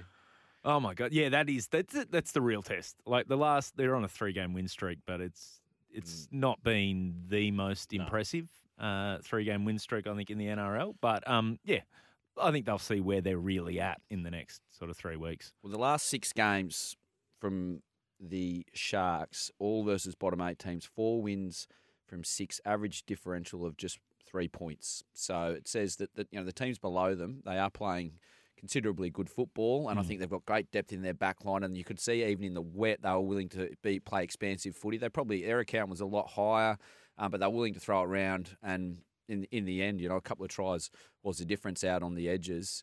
One other point I do want to talk about in that game was the debutant Declan Casey. Now, I've never felt more sorry for a human being ever. That could not have been any harder conditions to debut in. It is wet. You then have a line dropout kicked at you, which bounces 3 times end over end in the wet, splashing up. You knock on couple more errors, you try and show some courage in defence, and you run straight into Fafita. It was heavy contact. It was out before he hit the deck, and it's quite sickening, isn't it, to see a body just sort of prostrate on the ground with the eyes shut.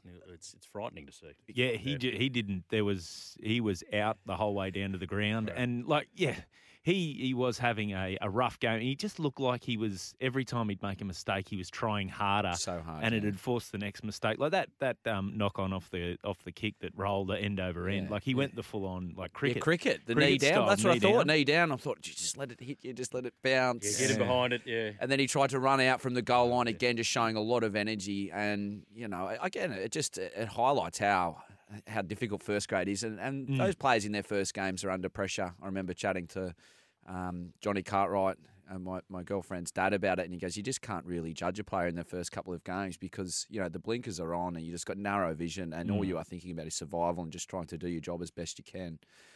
So I really hope that Declan was fine. He was up, he was moving about at the end of the game, and it can only be better from there. Well, it's a nice touch. Ronaldo Militalo, who's fresh off a good game for the New Zealand international team, he tweeted last night, easily the coldest and wettest game I've played.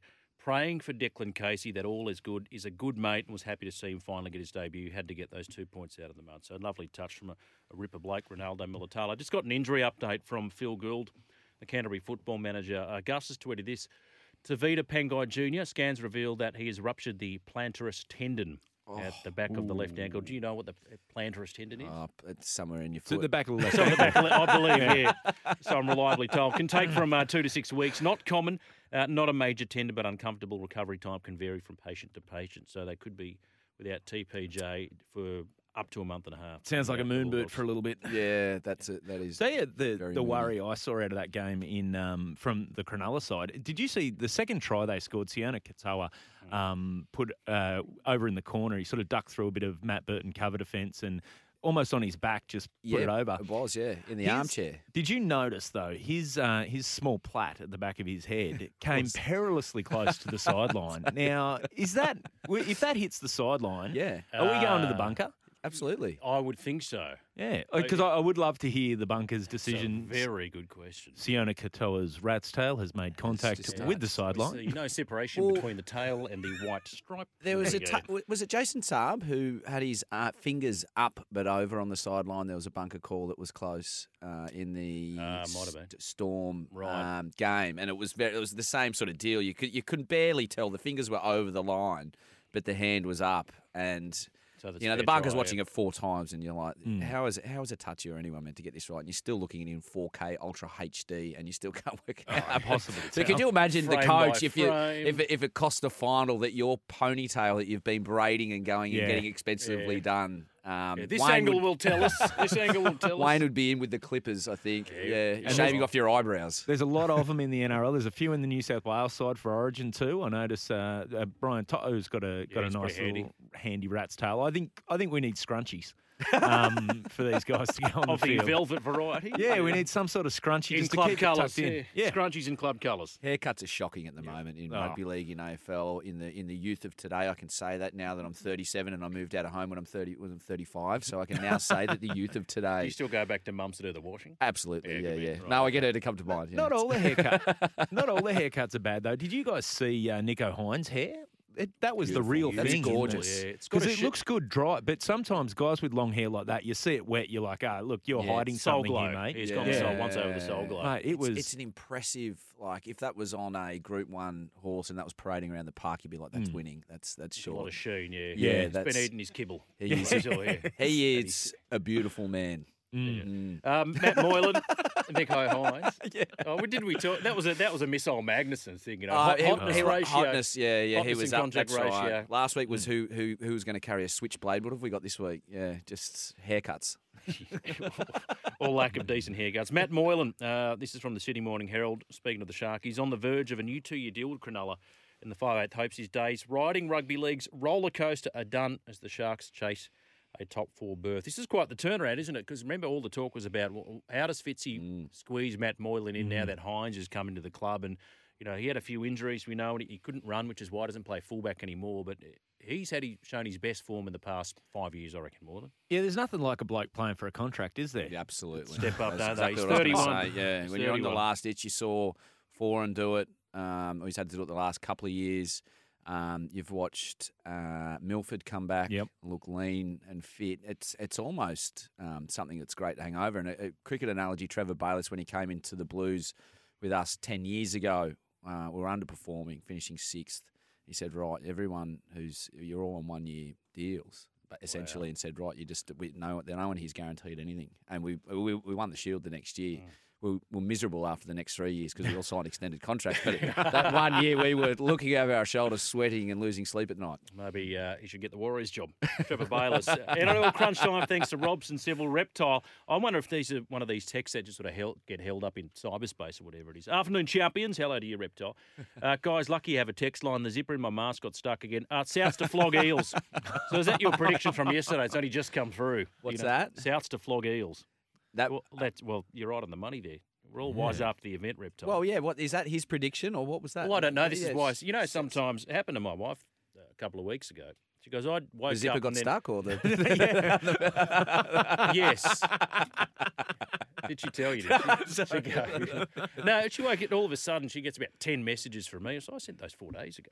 It's come through bang, bang, bang, bang, bang. Yeah, I'll be home soon. I'll pick up some milk or what do you want for dinner? All that kind of stuff. Okay, yeah. So it can happen. So, Reptile, if you've texted it today, it's no mean feat. 0457 736 736. You are on NRL Crunch Time.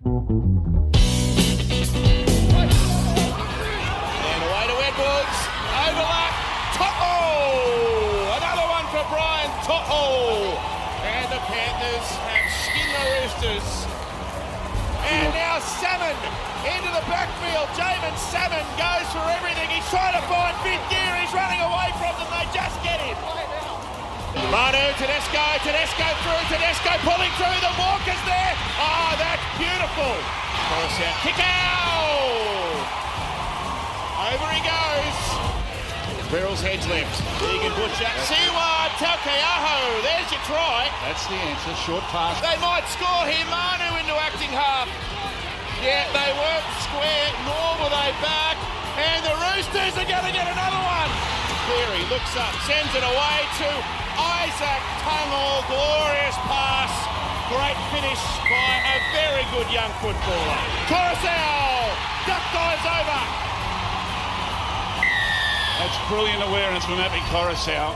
Yes, Nine Network with that call there. So a wonderful game of football Friday night. They led at one stage the Roosters, 26 points The Panthers have defeated the Chookies 18 at the foot of the mountains, and Penrith now 6 points clear of the Storm on 30 competition points. It's a case of, you know, how do you stop them? Just fast, bodies in motion. They're just toweling teams up with that deadly left edge. Deadly left edge. Yeah, I mean, we can wax lyrical about how good the Panthers are. What were your thoughts on, throw it right back at you here, Jules, Joey Manu at 5'8"? I understand the thinking. They had to try something outside of Tedesco, who's the best player in the team. And you know, when you boil it down, it's the second best player in the team. You want him touching the ball as much as you can. He had a pretty good game, Joey Manu, so. If he touches it, and big meters as always. Hey, let me throw this out to you. If Joey Manu was at the Panthers right now, what position would he play? That's good. Ooh. Yeah. If Joey Manu was at the Panthers right now, where would you play him? 0457 736 736. We'd have to play in the centres probably, I'd imagine. So I think, I think Dylan Edwards would keep his spot at the back. Yes. I think. So the options are either in the centres at fullback or at 5'8". You're not going to drop Luai. No. So, so Tago makes way, you shift Crichton and play Manu on the... Left. On the right, sorry, on the right. Yes. And well, I mean... Tago's been braining it this year too, so... And yeah, it's a tough call, isn't it? You know, I mean, do we want to make this Panthers team stronger? Is that what we're discussing? They're already 6 points clear at the top of the table. They need a few holes plugged. Let's let them get a mid-season recruit. Holy dooly. Well, Bondi Jack in his text message earlier talked about the Sutton and Maxwell crime families. He wasn't happy with some of the officiating, nor was the Chookies coach Trent Robinson. He had this to say after the game.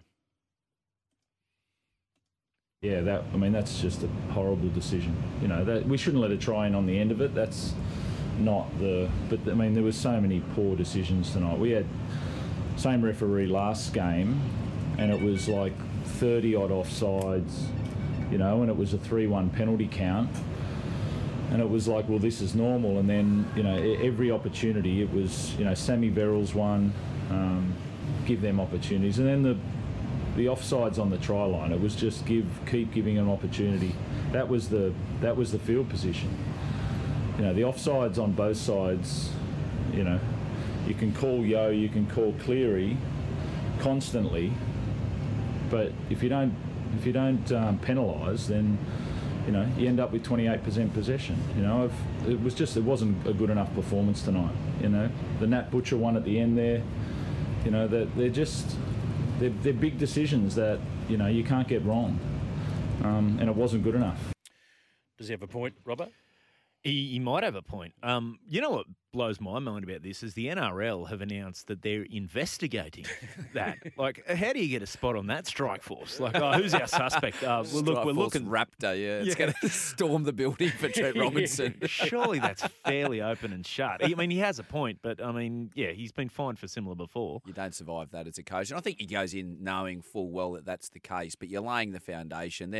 He's not silly. He's one of the best coaches going around. He's laying the foundation. He's saying, right, we're on the back end of receiving. You know, you've seen this before. You've seen this from Origin 1 to Origin 2 about the slow to play the ball down. You just mention it subtly or less subtly in this case from Robinson. But I think personally, Jules, and your opinion on it, that they were a bit hard done by. And I very rarely say this about the Roosters in a game of football, but I felt like the refereeing certainly was one-sided. And I think the difference... I thought they got some really dud calls. It was that one tackle that's been replayed, and even Roosters fans on social media saying, I'll confess this was a harsh penalty. It was Sammy Verrills, wasn't it? Sammy Verrills, Barney, that was down on the ground, and the player sort of flipped over the top. Front flip over the top. How is that a penalty? I mean, it's a joke if that's what our game has become. And then he says, the referee said, look, I know it was accidental, but it's the position. But surely that, you know, accidental is one thing. Recklessness is another thing. It doesn't have to be intentional every time, but he wasn't reckless. Well, he was just on the ground, and a player ran over top. Like...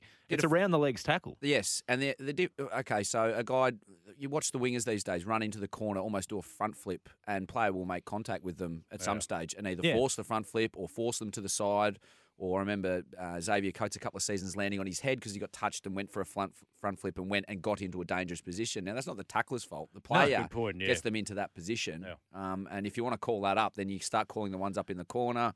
You know, you've got a real problem. It's not to say that referees have a hard job, and as I said, you more often than not want to go into bat for them, but some of those penalties and the possession, 28% on the line, continually calling them, and they weren't offside. They were rushing up in defence, and it was one of the better displays from the Roosters, and you'd be feel right to feel robbed. It's interesting you say that. Gus had said afterwards, any other team, the Roosters play that night and they win that game. Yeah. And I think he might be right. And Joey Manu spoke to the Nine Network afterwards and he said, well, you know what, yeah, we lost. It was disappointing, but the effort was there. I think it was one of their better performances in recent times, despite the fact that they lost. I mean, it was Penrith after all. But if they can carry that form and they can get Jared back and if they can get Keary back, they can still make a charge for the eight. Having said that, are they in your rating? You've got them out. No, I think they can make the eight. I think, like, not only were they, like, you know, that was a tough loss, but they weren't that far off. 15 minutes to go, they're up by 4. Yeah. And like we said, any other team but Penrith. And then you add in that, you know, Penrith got, let's call it the rub of the green with the referee in those last 15 minutes. I mean, I do think that, you know, the Roosters, there's a lot there. And like you said, any other team, they win that easy. Yep. This is NRL Crunch Time, thanks to our great mates at Robson Civil. Keep the text messages coming in 0457 737 6736. What's wrong with me today? I blame the sour. Too much sugar. What is this? I blame the sour Coke bottles that you brought in. You're pumping my son full of sugar as well. He's breaking Gibbo's computer as we speak. We'll take a break. We're about 13 minutes away from kickoff. The first game there since 2019, Mount Smart Stadium, Auckland. The Warriors and the Tigers. We'll hear from the Warriors coach Stacey Jones after the break. No name 352 on the text line has not missed. Suck it up, Robbo. Get your team to play by the rules. Every team suffers from rough decisions. This goes back to the Roosters' born-to-rule mentality. Bang! Right between the eyes. Speaking of right between the eyes, Volkanovski up shortly in the UFC. When we get those results, we'll get Mark to bring it to us because he's our UFC expert. We are moments away from kickoff between the Warriors and the West Tigers. I think it was 1,038 days. Quite remarkable what they've done to be away from their homes and their family for so long. Reece Walsh out with COVID. Chanel Harris-DeVita starts at fullback in jersey 14. Adam Pompey moves to the centres in jumper 18. Ewan Aiken shifts to the back row in jumper number 4. Aaron Penne will start in the front row for the New Zealand team in jumper 20, with Adam Fanua-Blake dropped back to the bench in jersey 8. Freddie Lussick on the bench as well in jumper number 22. Jimmy the Jet, James Roberts returns for the Tigers. It's a big in for them. Alex Seyfarth will start in the front row rather in jumper 16. And a couple of debutants on the bench. For Fanua Pole and Austin Dias, both of them New Zealanders, so best of luck to those two young gentlemen today. And it's a pretty decent bench too. Stefano Toikamanu is a really good player, and Adam Dewey also lacing up the boots for the Tigers. It's a big day for, well, the greatest ever Warrior, their caretaker coach and Stacey Jones. He spoke to Fox Sports. Well, kia ora, Stace. Hoki mai, how's the week been at home for the team? Oh, it's been great. Great to be home around Mount Smart. Yeah, the boys are excited. Yeah, just hopefully they put on a good performance today. What discussions have you had about it being such a big occasion, but there's still a job to get done at the end of the day? Yeah, I mean, they understand. You know, I mean, the position we're in, we've been disappointing the last 6 weeks, and we get a chance to reset ourselves here, and that's what we've been, the motivation about coming home can, you know, really give us a kick for the rest of the season. Well, how much of a loss is Reece Walsh at the back? Yeah, he's a big loss, you know. But the good thing about when you lose a play, someone else gets an opportunity. And Chanel will go back to fullback. He had a couple of games there at the start of the year, so you know he knows what he needs to do. It's a big out, but Chanel, he's played there before, as you heard Stacey Jones say. Best of luck to them. Have you got them? You never tip the Warriors with any great confidence, though, do you, Barney? Yeah. I'm tipping them today. I just think they like I said, I like when they play with emotion. They play with a bit of pride, and I reckon this is going to be an emotional day for them. Hopefully, it doesn't get too much as they run on. We just saw them on the screen there. It looked like they were warming up on the field out the back. So they weren't warming up on the field just to build that tension for the home crowd to see them for the homecoming. So this could be a really good event. Ripper. I mean, it's the only thing that we've been missing, isn't it, over the last couple of years? I mean, you look back over the last couple of weeks, we had rep round, which was electric, great football to watch. Magic round was bang. We've had magic round. We've been able to move in and out of states without having to listen to Palaszczuk and our premiers. We had a state of origin in Perth. That looked like it was never going to happen again, didn't it? Oh, no. What about that? So this is it. This is the final piece of the puzzle, and it's happening this afternoon, and I personally can't be more excited. Alex Volkanovski on top early. It is round 2. Thank you for the update there, Brooksy. Now, if you want to catch the call of the Warriors and the Tigers, thanks to our great mates across the Dutch, SENZ, just tune into the app. It is the best app in the business. What about the bias origin calls that we run? Right, so you can listen to the standard call. Yep. Then you can go New South Wales button and hear the bias Blues call or the bias origin Queensland call. You know what would be fun with there when New South Wales are up, just flicking over to the Queensland call and hearing them whinge. Corrupt these referees. There was no way that was a sin bin. This is a joke. You could go really back and forward. It'd be like listening to Trent Robinson's press conference if you wanted to. We've robbed the refereeing. There needs to be an inquiry. Jeff Toovey I thought he had a good game. I thought he had a great game. Gerard Sutton. There needs to be an inquiry. 0457 736 736. 2 hours down, 1 hour remaining. This is NRL Crunch Time. Last tackle, Randall, Clune, now it goes to Milford. Ricky Lee scores in the corner for Newcastle. Goes to Milford, out the back away to Clune. Clune gets a pass. Oh, Ricky's got two. Here comes Milford. Young wants his second. He's going for the line. Yes! So the wingers have got two each. Young's got two. One last throw at the stumps here. The Newcastle Knights. Clune puts a crossfield kick. Sticks one three. Ricky's got three. Simasagi finds Clune. Now he finds Hoy. Hoy gets it away to Edric. Edric wants four. Edric gets four. Here they go to the left-hand side. Here's Hoy. Here's Edric. Edric goes past. He's got a full hand. He's got five. Edric Lee slides behind them. Edric Lee scores five tries. Now they get it away, and Sexton's copped a pizzling there. Picked up by Young. Edric's nowhere. Young's over the halfway line. 40 to go, 30. He's going to get a hat-trick. He's made on the other, but he's got five. And the wingers combined for eight tries in Newcastle. Quite remarkable. I'm just having a look here. About 5 minutes gone. They had all the possession in the last few minutes, the Warriors, and they've gone almost had an overlap. They shifted out to the left, and poor Marcelo Montoya has dropped it cold. But your mighty Knights, no Kalen Ponga, no worries against a diabolical Titans team. Edric Lee, the Dolphins fans will be celebrating five tries. That is a club record. It is a club record. He's gone past six blokes on four tries, previous record holders. It was tied between six. Have a listen to some of these nobodies. Bloke named Darren Albert. That's all you done. Adam McDougall, Cooper Verner, Hakuna Matata. But I've never even heard of this bloke, Andrew Johns. Yeah. He could only manage four. How do you pronounce that? I may have pronounced it wrong. He's the lesser-known brother of Matthew from Morning Glory on Friday. Yes. I've heard of him, yeah. But, Edric now sits ahead of all those guys. Five tries, and on a night where one of the other blokes also got a hat-trick. Dominic Young. On the other side of the field. Yeah. Amazing. Yeah, and he said he represents England. If he doesn't get picked, and you think he may, he's going to represent Jamaica. How good. Yeah. That's really cool. I want him to play for Jamaica. Mate, if there's not if that Jamaican team hasn't had a movie made about them called Wide Runnings, I don't know what they're doing. That's not bad. I like it. For the Gold Coast Titans, six straight losses, but they've lost 10 of their past 11. The one they won was against the Dragons. Yeah. Remember that? Oh, my goodness. How do you feel about that? Well, Zachy Lomax, the wonderful cricketer that he is, missed an absolute sitter that would have won it for him.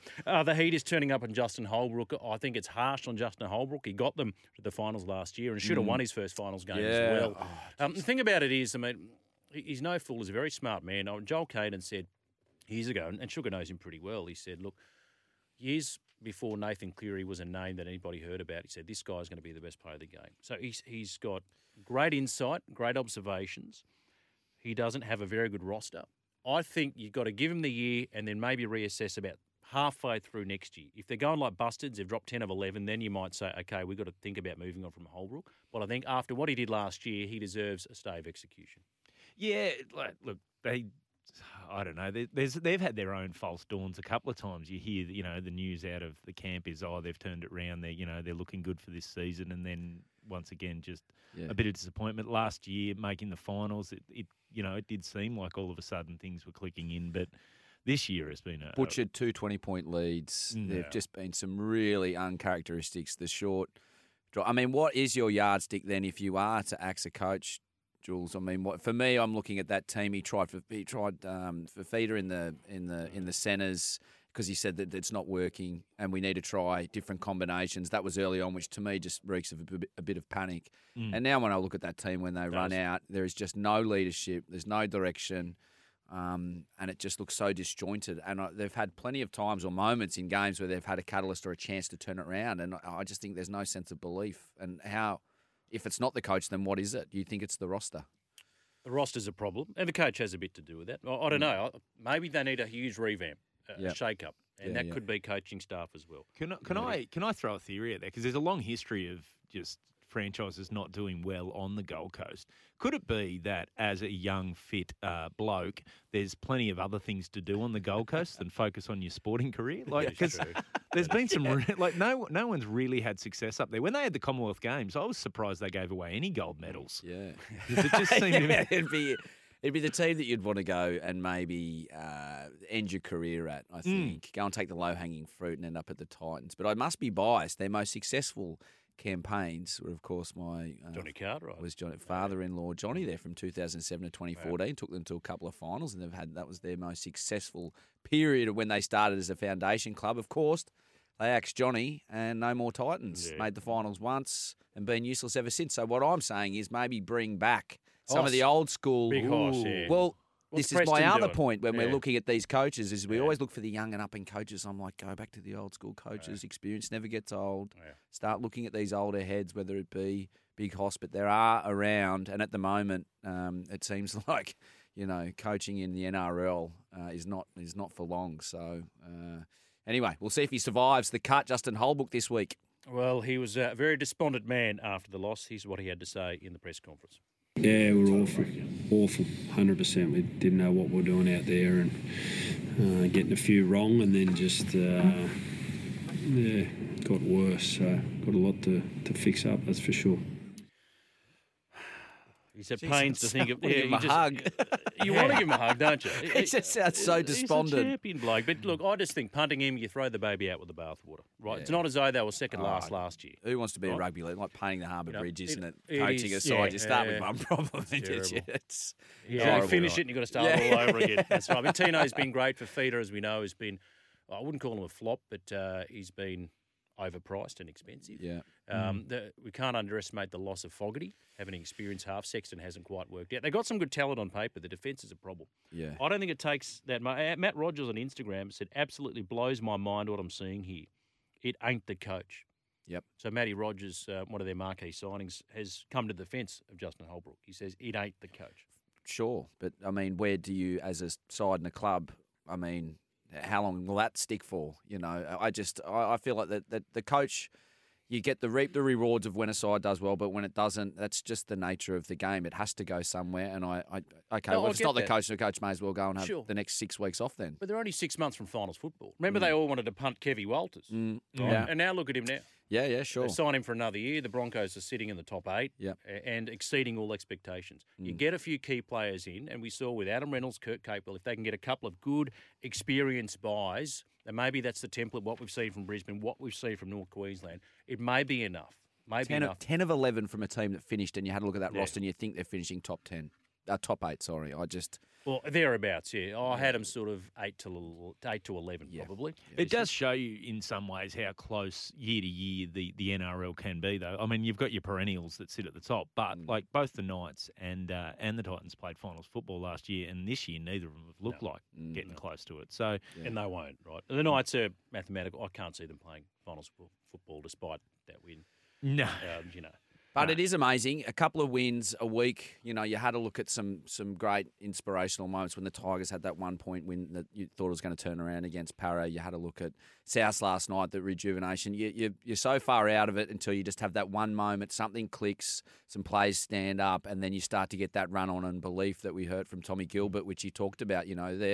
This season wasn't in the making from the start of the year. It was halfway through last season where they started to kick it into gear, and that's the belief that the Titans have to have if they do hang on with Holbrook, is that it starts now, that they can get some processes happening that are going to make them successful at the back end of this year into next season. Well, there are reports that they're going to start looking at giving young blokes game time too for the back half of the season. So maybe that is the plan. And if that is the plan, then I think Justin Holbrook has to stay and let him see out the plan at least. Tenure, yeah. Then that begs the question, what do you do with Jared Wallace, right? Sent off in the 70th minute, going to miss the next couple of games. He was charged with the dangerous throw on Simi Sasagi late in the match. He's parting company with the club. Do you just say, all right, Jared, thanks for your time? See you later. Yeah, they're not going to make the eight. Tell you what David Clemmer wanted to do with him. It was pretty obvious. Talking about the Clemmer Bowl. I don't fire up much these days, but it was the Clemmer Bowl. 0-0, still no score between the Warriors and the Tigers. About 12 minutes gone in that game at a packed-out Mount Smart Stadium. 0457 736 736, the text line number. Greg Bird on Instagram, another former Titan. It would help if a few players went out there with a bit of intensity and desire. So he's hammering the players. Sure. Yeah. Mm. But where is that driven and play? I feel like it has to be player driven, and there is a small percentage. I mean, you know, you get the best 16 coaches in a competition. One's going to finish first and one's going to finish last. That's granted. But when you've lost 10 from 11 and you say that it's the players, I think it's the coach's job, if anything, is to get these players right. You were talking earlier, Jules, you know, you've got to know your players, whether to hit them higher and harder or softer and lower. You've got to understand the difference between those players, as in you give them a bum tap if you feel like they need to rev up, or you hit them a bit higher and harder with a slap if you feel like that's going to get them going. What worked for you, Socky? A little bum tap was always nice. I'd imagine Trevor Bayliss, he strikes me as the gentle kind of person. He was. He'd be. Yeah. It's funny. Sometimes you'd think you'd come into a change room at the end of a game and you'd have a really bad loss, and you'd think, oh, geez, we're going to get it, and you'd be hiding, and it'd be like a scene out of Pac-Man. You'd be avoiding everyone and waiting down.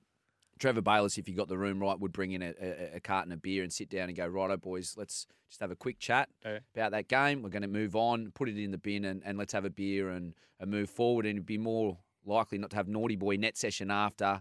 Give us a bit of time as a group to come back and then get stuck in. So, I mean, that's all up to the coach and how you respond. If you respect him, you'll take that few days off and use it to your best knowledge or your best ability to come back and be fresh and ready to go. Is there any word on how the group view Justin Holbrook up there? Are they big on him, or is he lost the dressing room, as they tend to? That would be interesting to hear. From what I've heard, he's a very likable guy. Yeah, Justin Holbrook. I mean, is he on a 5-year? What's his deal? I don't know. I think it's a long deal. Yeah. And Jimmy Dimmick's one of his assistants, and he's made no secret of the fact that he wants to be a head coach one day too, Jimmy Dimmick. Yeah. Well, I know that the Titans do have a performance clause in Justin Holbrook's contract. I don't know what that is, but it will avoid a heavy payout if he does get the axe. But geez, we've seen some coaches going, haven't we? Geez, I'm sick of seeing. It's tough. It's just tough. You get the Walker boys there. I mean, they did say, you know what? Give us a 1-year contract. If we don't make the finals, we'll walk. Pardon the pun. Honestly, that's what they said. Yeah, I don't know. Yeah, they're hiding to nothing there. Mm. Now this is their run. They got a bye, and they got Brisbane. So they're good next week. Yeah. Canterbury. Yes, Golden Point. They beat the point. Brisbane, Canterbury, Canberra, then Melbourne, Manly, Dragons, Newcastle, Warriors. So some winnable games, but you know they're out of the 8 now, and they're not going to make the 8. They're stone motherless last. Now, still 0-0 between the Warriors and the Tigers. About 15 minutes gone in that first half. Now, if you do love your footy, you love the Warriors, you can flick over to the SEN app and listen to that courtesy of our great mates at SENZ. Keep the text messages coming in as well, 0457 736 736. That is a text line number. A Dometic Thermo mug to give away to the best texter today. We may even have an update too from the USC, do we, Mark? Yes, we do. I can tell you that Alexander Volkanovski has won by decision. Oh, beautiful. Yes. We were right. I didn't put the mock on him. You are listening to Sunday Crunch Time with Sock, Barney and Jules. Are breaking back with more. Julian spoke to Forrest Gump today. Asked him who was going to win out of the Dragons and the Raiders. He reckons the Dragons are like a box of chocolates. You never know what you're going to get. Went to church this morning. I asked the priest to throw down a prayer to them. The last time he did that, the Broncos won 48-4. I actually questioned him the next week. What happened? He said he had an off day. True story. Go our Dragons. Greg at Lily Pilly. Go the Dragons. Celebrating 40 years of the mighty Steelers. They're going to be honouring the Steelers by wearing the scarlet and white today, with the red and the little white stripes. It's quite a sharp-looking jersey, and Brooksy's looking resplendent in his old BHP Steelers jersey. Fits it perfectly. Who's your favourite old Steeler? Oh, Alan McIndoe. Okay. Alan McIndoe. Proud Queensland. He played 9 Origins, won 7 of them, Alan McIndoe. That's not a bad record. It's decent, isn't it? The thing I loved about the Steelers said everything about the town. Like, they were the Steelers because it was the Steel town. City, yeah. Like, I was in the title, yeah. Yeah, I like that. I like the teams that are named after what people used to do. Like your Rabbitohs, for example. Yes, you told me this today. Yeah, named after the blokes that used to hunt the rabbits around the south end of Sydney there, Redfern. Yeah. Well, they'd probably a bit further south. chasing rabbits. But they'd go up and sell the rabbits for your rabbit stew or whatever in a barrow. Turn up to the game. Rabbitoh. That was the person that flogged the rabbits. It confused me why they were. And is there any more that you can enlighten me on I know Maitland pumpkin pickers. Yes. They just call them the pickers now. Pick cucumbers. Pickers. They diversified. Farming's diversified. Yeah, genetically modified now. You had the truce to the Tumbyumby Brumbies was the rugby team there. Okay. Yeah, a lot of Brumbies that way. The Bombardieri dromedaries too. Really? I don't know if there's many dromedary camels in sort of south coast, New South Wales. I feel like they just went with rhyming there, didn't they? The dromedary, is that the one-humped or the two-humped? That's your two-hump, I believe. The Bactrian's the one. Yes. Have you ever heard of the four-humped camel? No. It's called a Saudi Quattro. Alex Volkanovski has won unanimous points decision over Holloway. So well done to the Volcano. Continues that winning streak. Oh, Rod Wishart. I forgot about Rod Wishart. Well, that's if you're a sports person with a Christian name Rod, you're basically going to be called Rocket, are you? Right? Yeah. Rod Laver, Rod Reddy, and Rod Wishart. Rod Mary's Silver. Another one. Rod's Rocket, Rod Silver. The Spaghetti Twins, Neil Piccinelli and Dean Schifferlitti. Dean Schifferlitti. Wow. Some great names as well. Yeah. Would you imagine you're a named Rod, but you're a massive prop, and you're just not that quick? Would they still call you Rocket? It's a euphemism. It'd be one of the ironic. One of the ironic ones. It's like Tiny in Robin Hood's Magic Egg Unit. Yeah, surely. Yeah. We had a bloke at my old work as a voiceover guy. He's a dwarf, Ian Fulton. He's a lovely, lovely guy, and he's nicknamed Lofty, and that's his official wear, Lofty Fulton. Right. Okay. Yeah. That makes sense. He's just self-anointed. Self-anointed. 0-0. Just under 20 minutes remaining at Mount Smart Stadium. So pretty tight affair in the first half between the Warriors and the Tigers. Yeah, Spaghetti Twins. Any nominations for your favourite Steelers players, get them in as well. I looked at, during the week, the last ever Steelers team. It's pretty decent. Luke Patton was fullback. General. Trent Barrett was there. They had a handful of other really good players. Craig Fitzgibbon was there. This was 98. Sean Timmins was in the centres. The halfback was Lost in Space. Danger. Will Robinson. He was there. Right. So really, really good players. Really good players. And Alan McIndoe, 5 tries in a game, Steelers record. 19 tries in a season, Steelers record. Wow, he thought Stixie Lee level, is he? He thought yes, not quite. But there is a Steel City kind of parallel here, is there not? Anyway, he thought he was a chance of being picked for the 1990 Kangaroo Tour. And he had the Tommies because he didn't get picked. And he says, and then they played Brandy on the wing. And they did. Second test against France. Brandy, our very own Brandy Alexander, played on the wing for the Kangaroos. Scored a try, kicked, I think, 3 goals. Is that the backflip try? Remember he scored the try, the Kangaroos jersey. Beautiful footage of him. He runs in off the wing, just scores. Started the post-try celebration, you reckon? We'll get our research stuff onto that. Yeah. We'll get our research stuff. 0457 736 736, the text line number. There's been talk about the Titan spine. Well, I can tell you, attached to that spine is a set of ribs, and in there somewhere is a heart. The only forwards having a go at Tino and Bo Firma. Forwards need to aim up. This is from 813. It's a fair call. Yeah, I think Firma's been playing good footy along with the Queensland squad with Tino. Yeah, so well, hence why they're the guys getting picked for Queensland. Yeah, he's a beast. Did you see they misspelled his name on the jersey? Fa'asul Maliawi, and it's EAUI. The last 4 letters, and Queensland had EUAI. Oh, yeah! What a state. Yeah, that's just a disgrace. I mean, it's called Forex because you can't spell beer. Just stick with the. That's what they say. I also noticed is those Queensland Origin jerseys all have FOG and then the number. Now you're a Queensland fan. What's the FOG stand for? Former Origin great. Yeah, current players. Yeah. Do you guys know what former means? It means used to be. There's guys on debut wearing former Origin great. It only plays in game 2. So Paddy Carrigan wasn't allowed to. It's a fair point. The Fogs, run by Gene Miles, of course.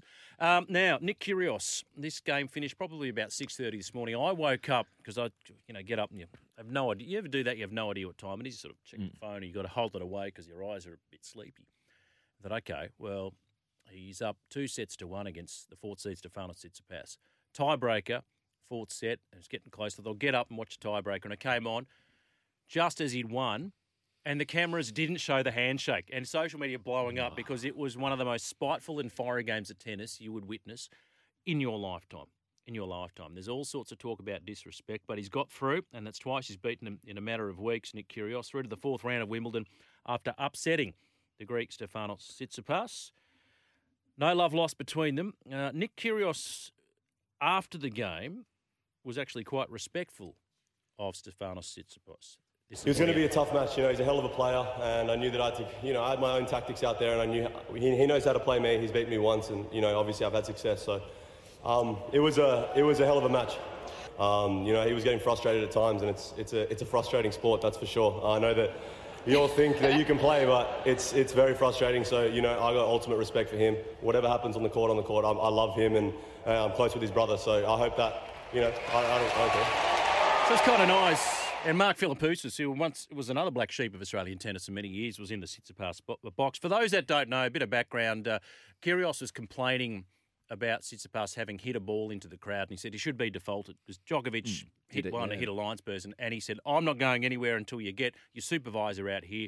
Stefanos Tsitsipas was cracking it because he felt that Kyrgios is being deliberately disruptive. He reckons it's a tactic and it shouldn't be done. Tsitsipas in return gets angry, so he smashed that ball.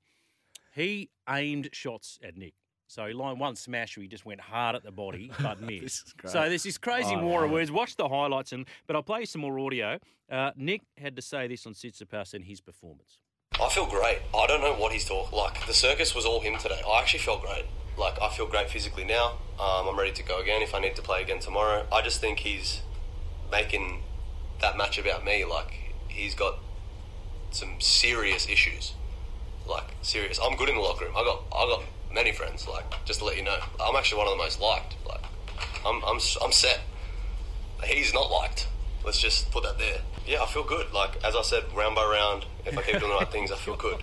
As I said, when I'm back home and you see my everyday and who I'm competing with on the basketball court. Like, these guys are dogs. Like, the people that I'm playing at Wimbledon, they're not, like, he's that soft. Like, to come in here and say I bullied him and stuff, that's just soft. Like, that's just, we're not cut from the same cloth. Like, I go up against guys who, like, are true competitors. Like, if he's affected by that today, then that's what's holding him back. Because someone can just do that and that's going to throw him off his game like that. He's got to, like, I just think it's soft. Well, he said on court that he had the ultimate respect for him, and I think we heard it in the press conference. He's soft. I've got heaps of mates. He's got none. Imagine if he didn't respect you. Where do you go with that? Well, it sounded like a 5-year-old's argument. I've got heaps of mates that play basketball. You don't. He's got a rap on himself. But the reason he said that, this is what Tsitsipas had to say about Nick and his antics after the match. I like what his tennis has to bring to our sport. Like, he's very different. And that's not a bad thing. But I don't think there's been a single match that I played with him that, you know, he was behaving that way.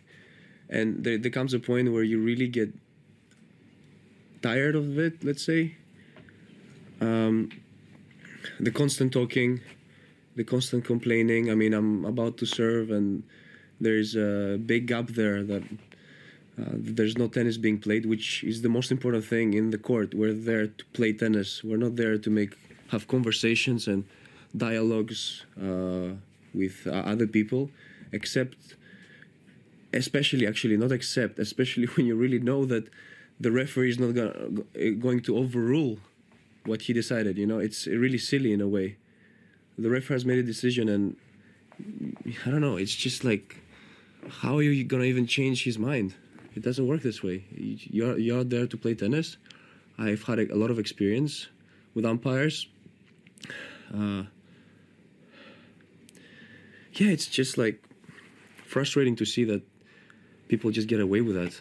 It's frustrating. Yeah, that was live too. The North Queens made the mad dash. Got the red eye flight. Yeah, he actually also called him evil. Some of his antics are evil. You may not like Nick, but he's not Putin, is he? Evil's a massive call. Yeah. I like it how he's going for the Karen call. Like, I want the manager. I'm not leaving, receiving, until the manager gets out to explain to me why he's not been ejected off the court. I'm not saying they were carrying on like a couple of under sevens, but I have a feeling neither of them would choose a caramello koala if it was offered, you know, in the break. It's a fair point. You may have a thought on that. 0457 736 736. Anyway, he lives to fight another day. Alex de Minaur's through as well, and you know he's on a crash course. Maybe Rafa in the semi-finals. We should mention too. Anyway, it was scintillating. It was pantomime. It was all of the above. Well done to the Wallabies. They beat England. They played 47 minutes with only 14 men, so a great win. to see the boys back in the winner's circle. And while we're talking about Alex Volkanovski, had a great win today. Aussie Jaya Patea is a world champion. Stunned the boxing world, that massive upset over Maris Breidis to win the IBF Cruiserweight World title fight. He broke his jaw, I think, in the second round. He went on to win that fight. It was beastly. Absolutely. It was Ali Norton stuff. Only this time when Ali had his jaw broken, he lost. So it's not really, in hindsight, it's not really Ali Norton stuff. Was Ali ever a cruiserweight either? No. That's a very good one. How heavy is cruiserweight? He's, well, you've had a few vodka cruises in your lifetime, haven't you? It's about 750 mils, but if you go for the big double Smirnoff, it can be quite heavy. We've got a try for the New Zealand Warriors on the back of a penalty goal. 6-0 with 11 minutes remaining in the first half, and the flags are waving in wonderful scenes at Mount Smart Stadium. 6-0, the Warriors lead the Tigers. Kick to come. Wade Egan. Line hold. Go to. Oh. Here we go now with a step pass. Here goes Tohu Harris, and he's gone in. The first try is scored. They're not going to need to check this one. That's an easy four-pointer. Kempe called it, and Tohu Harris, the captain, gets the Warriors their first try of the homecoming. It hasn't been a great year for the Warriors. He's been one of their shining lights, the captain, Tohu Harris. Barrelled over right under the post. 8-0, just under 8 minutes remaining in the first half. 8-0. The Warriors lead the Tigers in their homecoming game. Now, we've got a big game coming up just after 4 o'clock Eastern time at Wollongong. They're celebrating 40 years of the mighty Steelers. Scotty Sattler from Sports Day is on the line right now. I think he's got the day off. He did the Friday night call, but he's going to let Badge do all the heavy lifting with Mark Braybrook. And Gary the Wiz Freeman is on the line right now. Hello, Sats. Jules, Barney and Sock, how are you guys? Going very well, mate. Have you caught much of this Warriors game? Looks like they're in again, which is great to see. Yeah, I'm watching it now. They've been pressing the try on pretty hard. They got it nearly 70% of possession. Sean Johnson just putting a kick up. It's been an interesting game, actually. It's a lot of emotion involved in the crowds, and it looks like Chanel Harris-Tavita just crossed for the Warriors with 7 minutes to go before half-time. But, a lot of emotion involved in the game, and I was always going to be interested to see how the Warriors handle that emotion with such a big event. But it's great to see them home, and it's great to see the fans got some footy last week and getting some this week as well. And on Badge, Badge is doing the game today, but I went to his 60th last night, so I don't know how healthy he's going to be. Dear. You know, I spoke to Badge the day after Origin 2. I've never heard him sound so flat in my life, Satsy. He was so flat, you know. Yeah. So I'm wondering how flat he's going to be on Monday after the Raiders get done by the mighty Steelers. Well, I don't know. If you spoke to me before lunchtime, it's a fair indication, actually, that 60 years of age, like he doesn't get going until about 1 o'clock every day. So Can you tell me, Satsoki, what does a 60th look like these days? Is it a long lunch, or does it extend long into the evening, or when are you wrapping it up? You know what, Sock, and you're old school yourself. So, thanks, mate. You're old school yourself. You've got an old school mentality. So a lot of former teammates and guys that obviously going on 2 kangaroo tours, and it's fair to say that it would have gone long into the night. Very good, mate. Very good. Well, I'm glad that you've recovered. Latrell Mitchell, mate, of course, starred for the Bunnies on the weekend. What's your take on him? Pulling out of origin duties with the Blues? There may be some that say it doesn't mean enough to him, and he should be blacklisted. I think a majority of the people say it's a selfless act to say that, to realise he's coming back from a hamstring injury and to get so much load on your hamstring, especially in the wet conditions last night, and then back up with an origin match, potential origin match. I don't think he would have played. Maybe bring him in as part of the squad, but I don't think Freddie would have made too many changes. But, it's a pretty selfless act, actually. It means that he's probably matured a lot more as a rugby league player now. And, from getting dropped after Game 1 in 2019, he's matured a lot, Latrell. And I think, with a hamstring injury, he would have got some pretty good advice that, with a hamstring like he's got, it could turn chronic and could actually create a lot of concerns for the rest of his career. So, I think it's a good thing for Latrell that he's made this decision. Hey, Sats, Barney here, mate. Got to say, I loved the call of the Knights game the other night, particularly the use of Ricky Lee for Edric Lee, mate. Can I pitch something at you, blokes? Can I say, when he's doing something good, like scoring a try, can we go with Ricky? But when he does something bad, like maybe a knock-on or whatever, can we just call him Ed at that point? Like there's two Edric Lees. There's Ed and then there's Ricky. Yeah. I like it. A lot of the games, Barney, and we like to give them nicknames. And for the Newcastle Knights, there is Rick Lee, and who looks like he should have been on the set of Boogie Nights next to Dirk Diggler. and then you've got the Predator, which is Big Dom Young with the big long dreadlocks, and then you've got the Cookie Monster, which is young Croker, because if the Cookie Monster was in human form, we believe it looks like young Matt Croker. Well, Ricky scored 5 tries. So you want to keep that record. I think so, Ricky, don't lose that number. Hey, Satsy. Satsy, just very quickly, Billy Slater's confirmed this morning Felice Kaufusi is out of Origin 3. His dad's unwell. He's had to scoot off to the States, which is why I missed that game against Manly. Who's likely to come into the back row, do you think, for Queensland? I don't know, to be quite honest. I think they've got to have an 80-minute player. I think, with Ruben Cotter missing, it really plays with your interchange, and if you don't have an 80-minute player in one of those back row positions, I think you spend most of your game looking at body language of players. And Cotter did that for game one. I actually, and he hasn't come into calculation. Me myself, I think this afternoon the game against Canberra, I think Jaden Sewer's playing for a position. He's a right side back rower anyway. He's an 80-minute player. He's a guy that just loves to protect his teammates. And he's played Origin before as well. So I'd be going with Jaden Sewer myself. A lot of people saying David Fifita. I don't know. He's been out for a long time, Fifita, and he did try hard the other night when he came on the field. Yeah. I'll give him that. So, but I'd go with Jaden Sewer. Dragons, Raiders. Who do you like today, Satsy? Well, I've picked the Raiders, but it's the toughest game, I think, to pick from this weekend. Wollongong, it's a hard place, a horrible place to play. I hated playing there, but the Raiders, for some reason, I don't know why. I just think the Raiders might win. Well, they are celebrating 40 years of the Steelers. Of course, Jack Whiten returns from COVID, and we expect to see him back in Freddie's 17. Satsy, thank you, mate. We got a flight. Good to chat, and we'll catch you on Sports Day tomorrow. Hopefully, Badgers in 2 flat, eh? See legends. There he is, Glenn Satlow, good fella. Gee, we're almost out of time, aren't we? 14 points, and it was a beautiful conversion too. He looks on.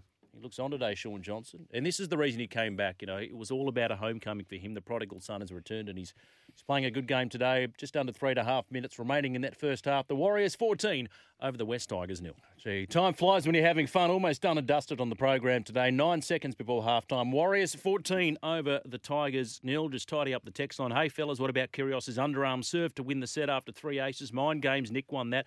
You certainly did. Nick Kay counted 15 likes mentioned. His manager and PR need to have a chat with him as well. Now, just before we go, news revealed last night that the AFL Grand Final have secured the services of one Robbie Williams to play on the big day. I sit and wait. There's an angel. Can't stand the bloke. Is there a more overrated singer in pop music? By and large, I'll say this. By and large, I think the AFL do secure the better acts, by and large. But Meatloaf will always be the blot on their copybook. Oh, definitely. Yeah. That was a real... And, God rest his soul, Paul Meatloaf, the big fella. But meat. Yeah.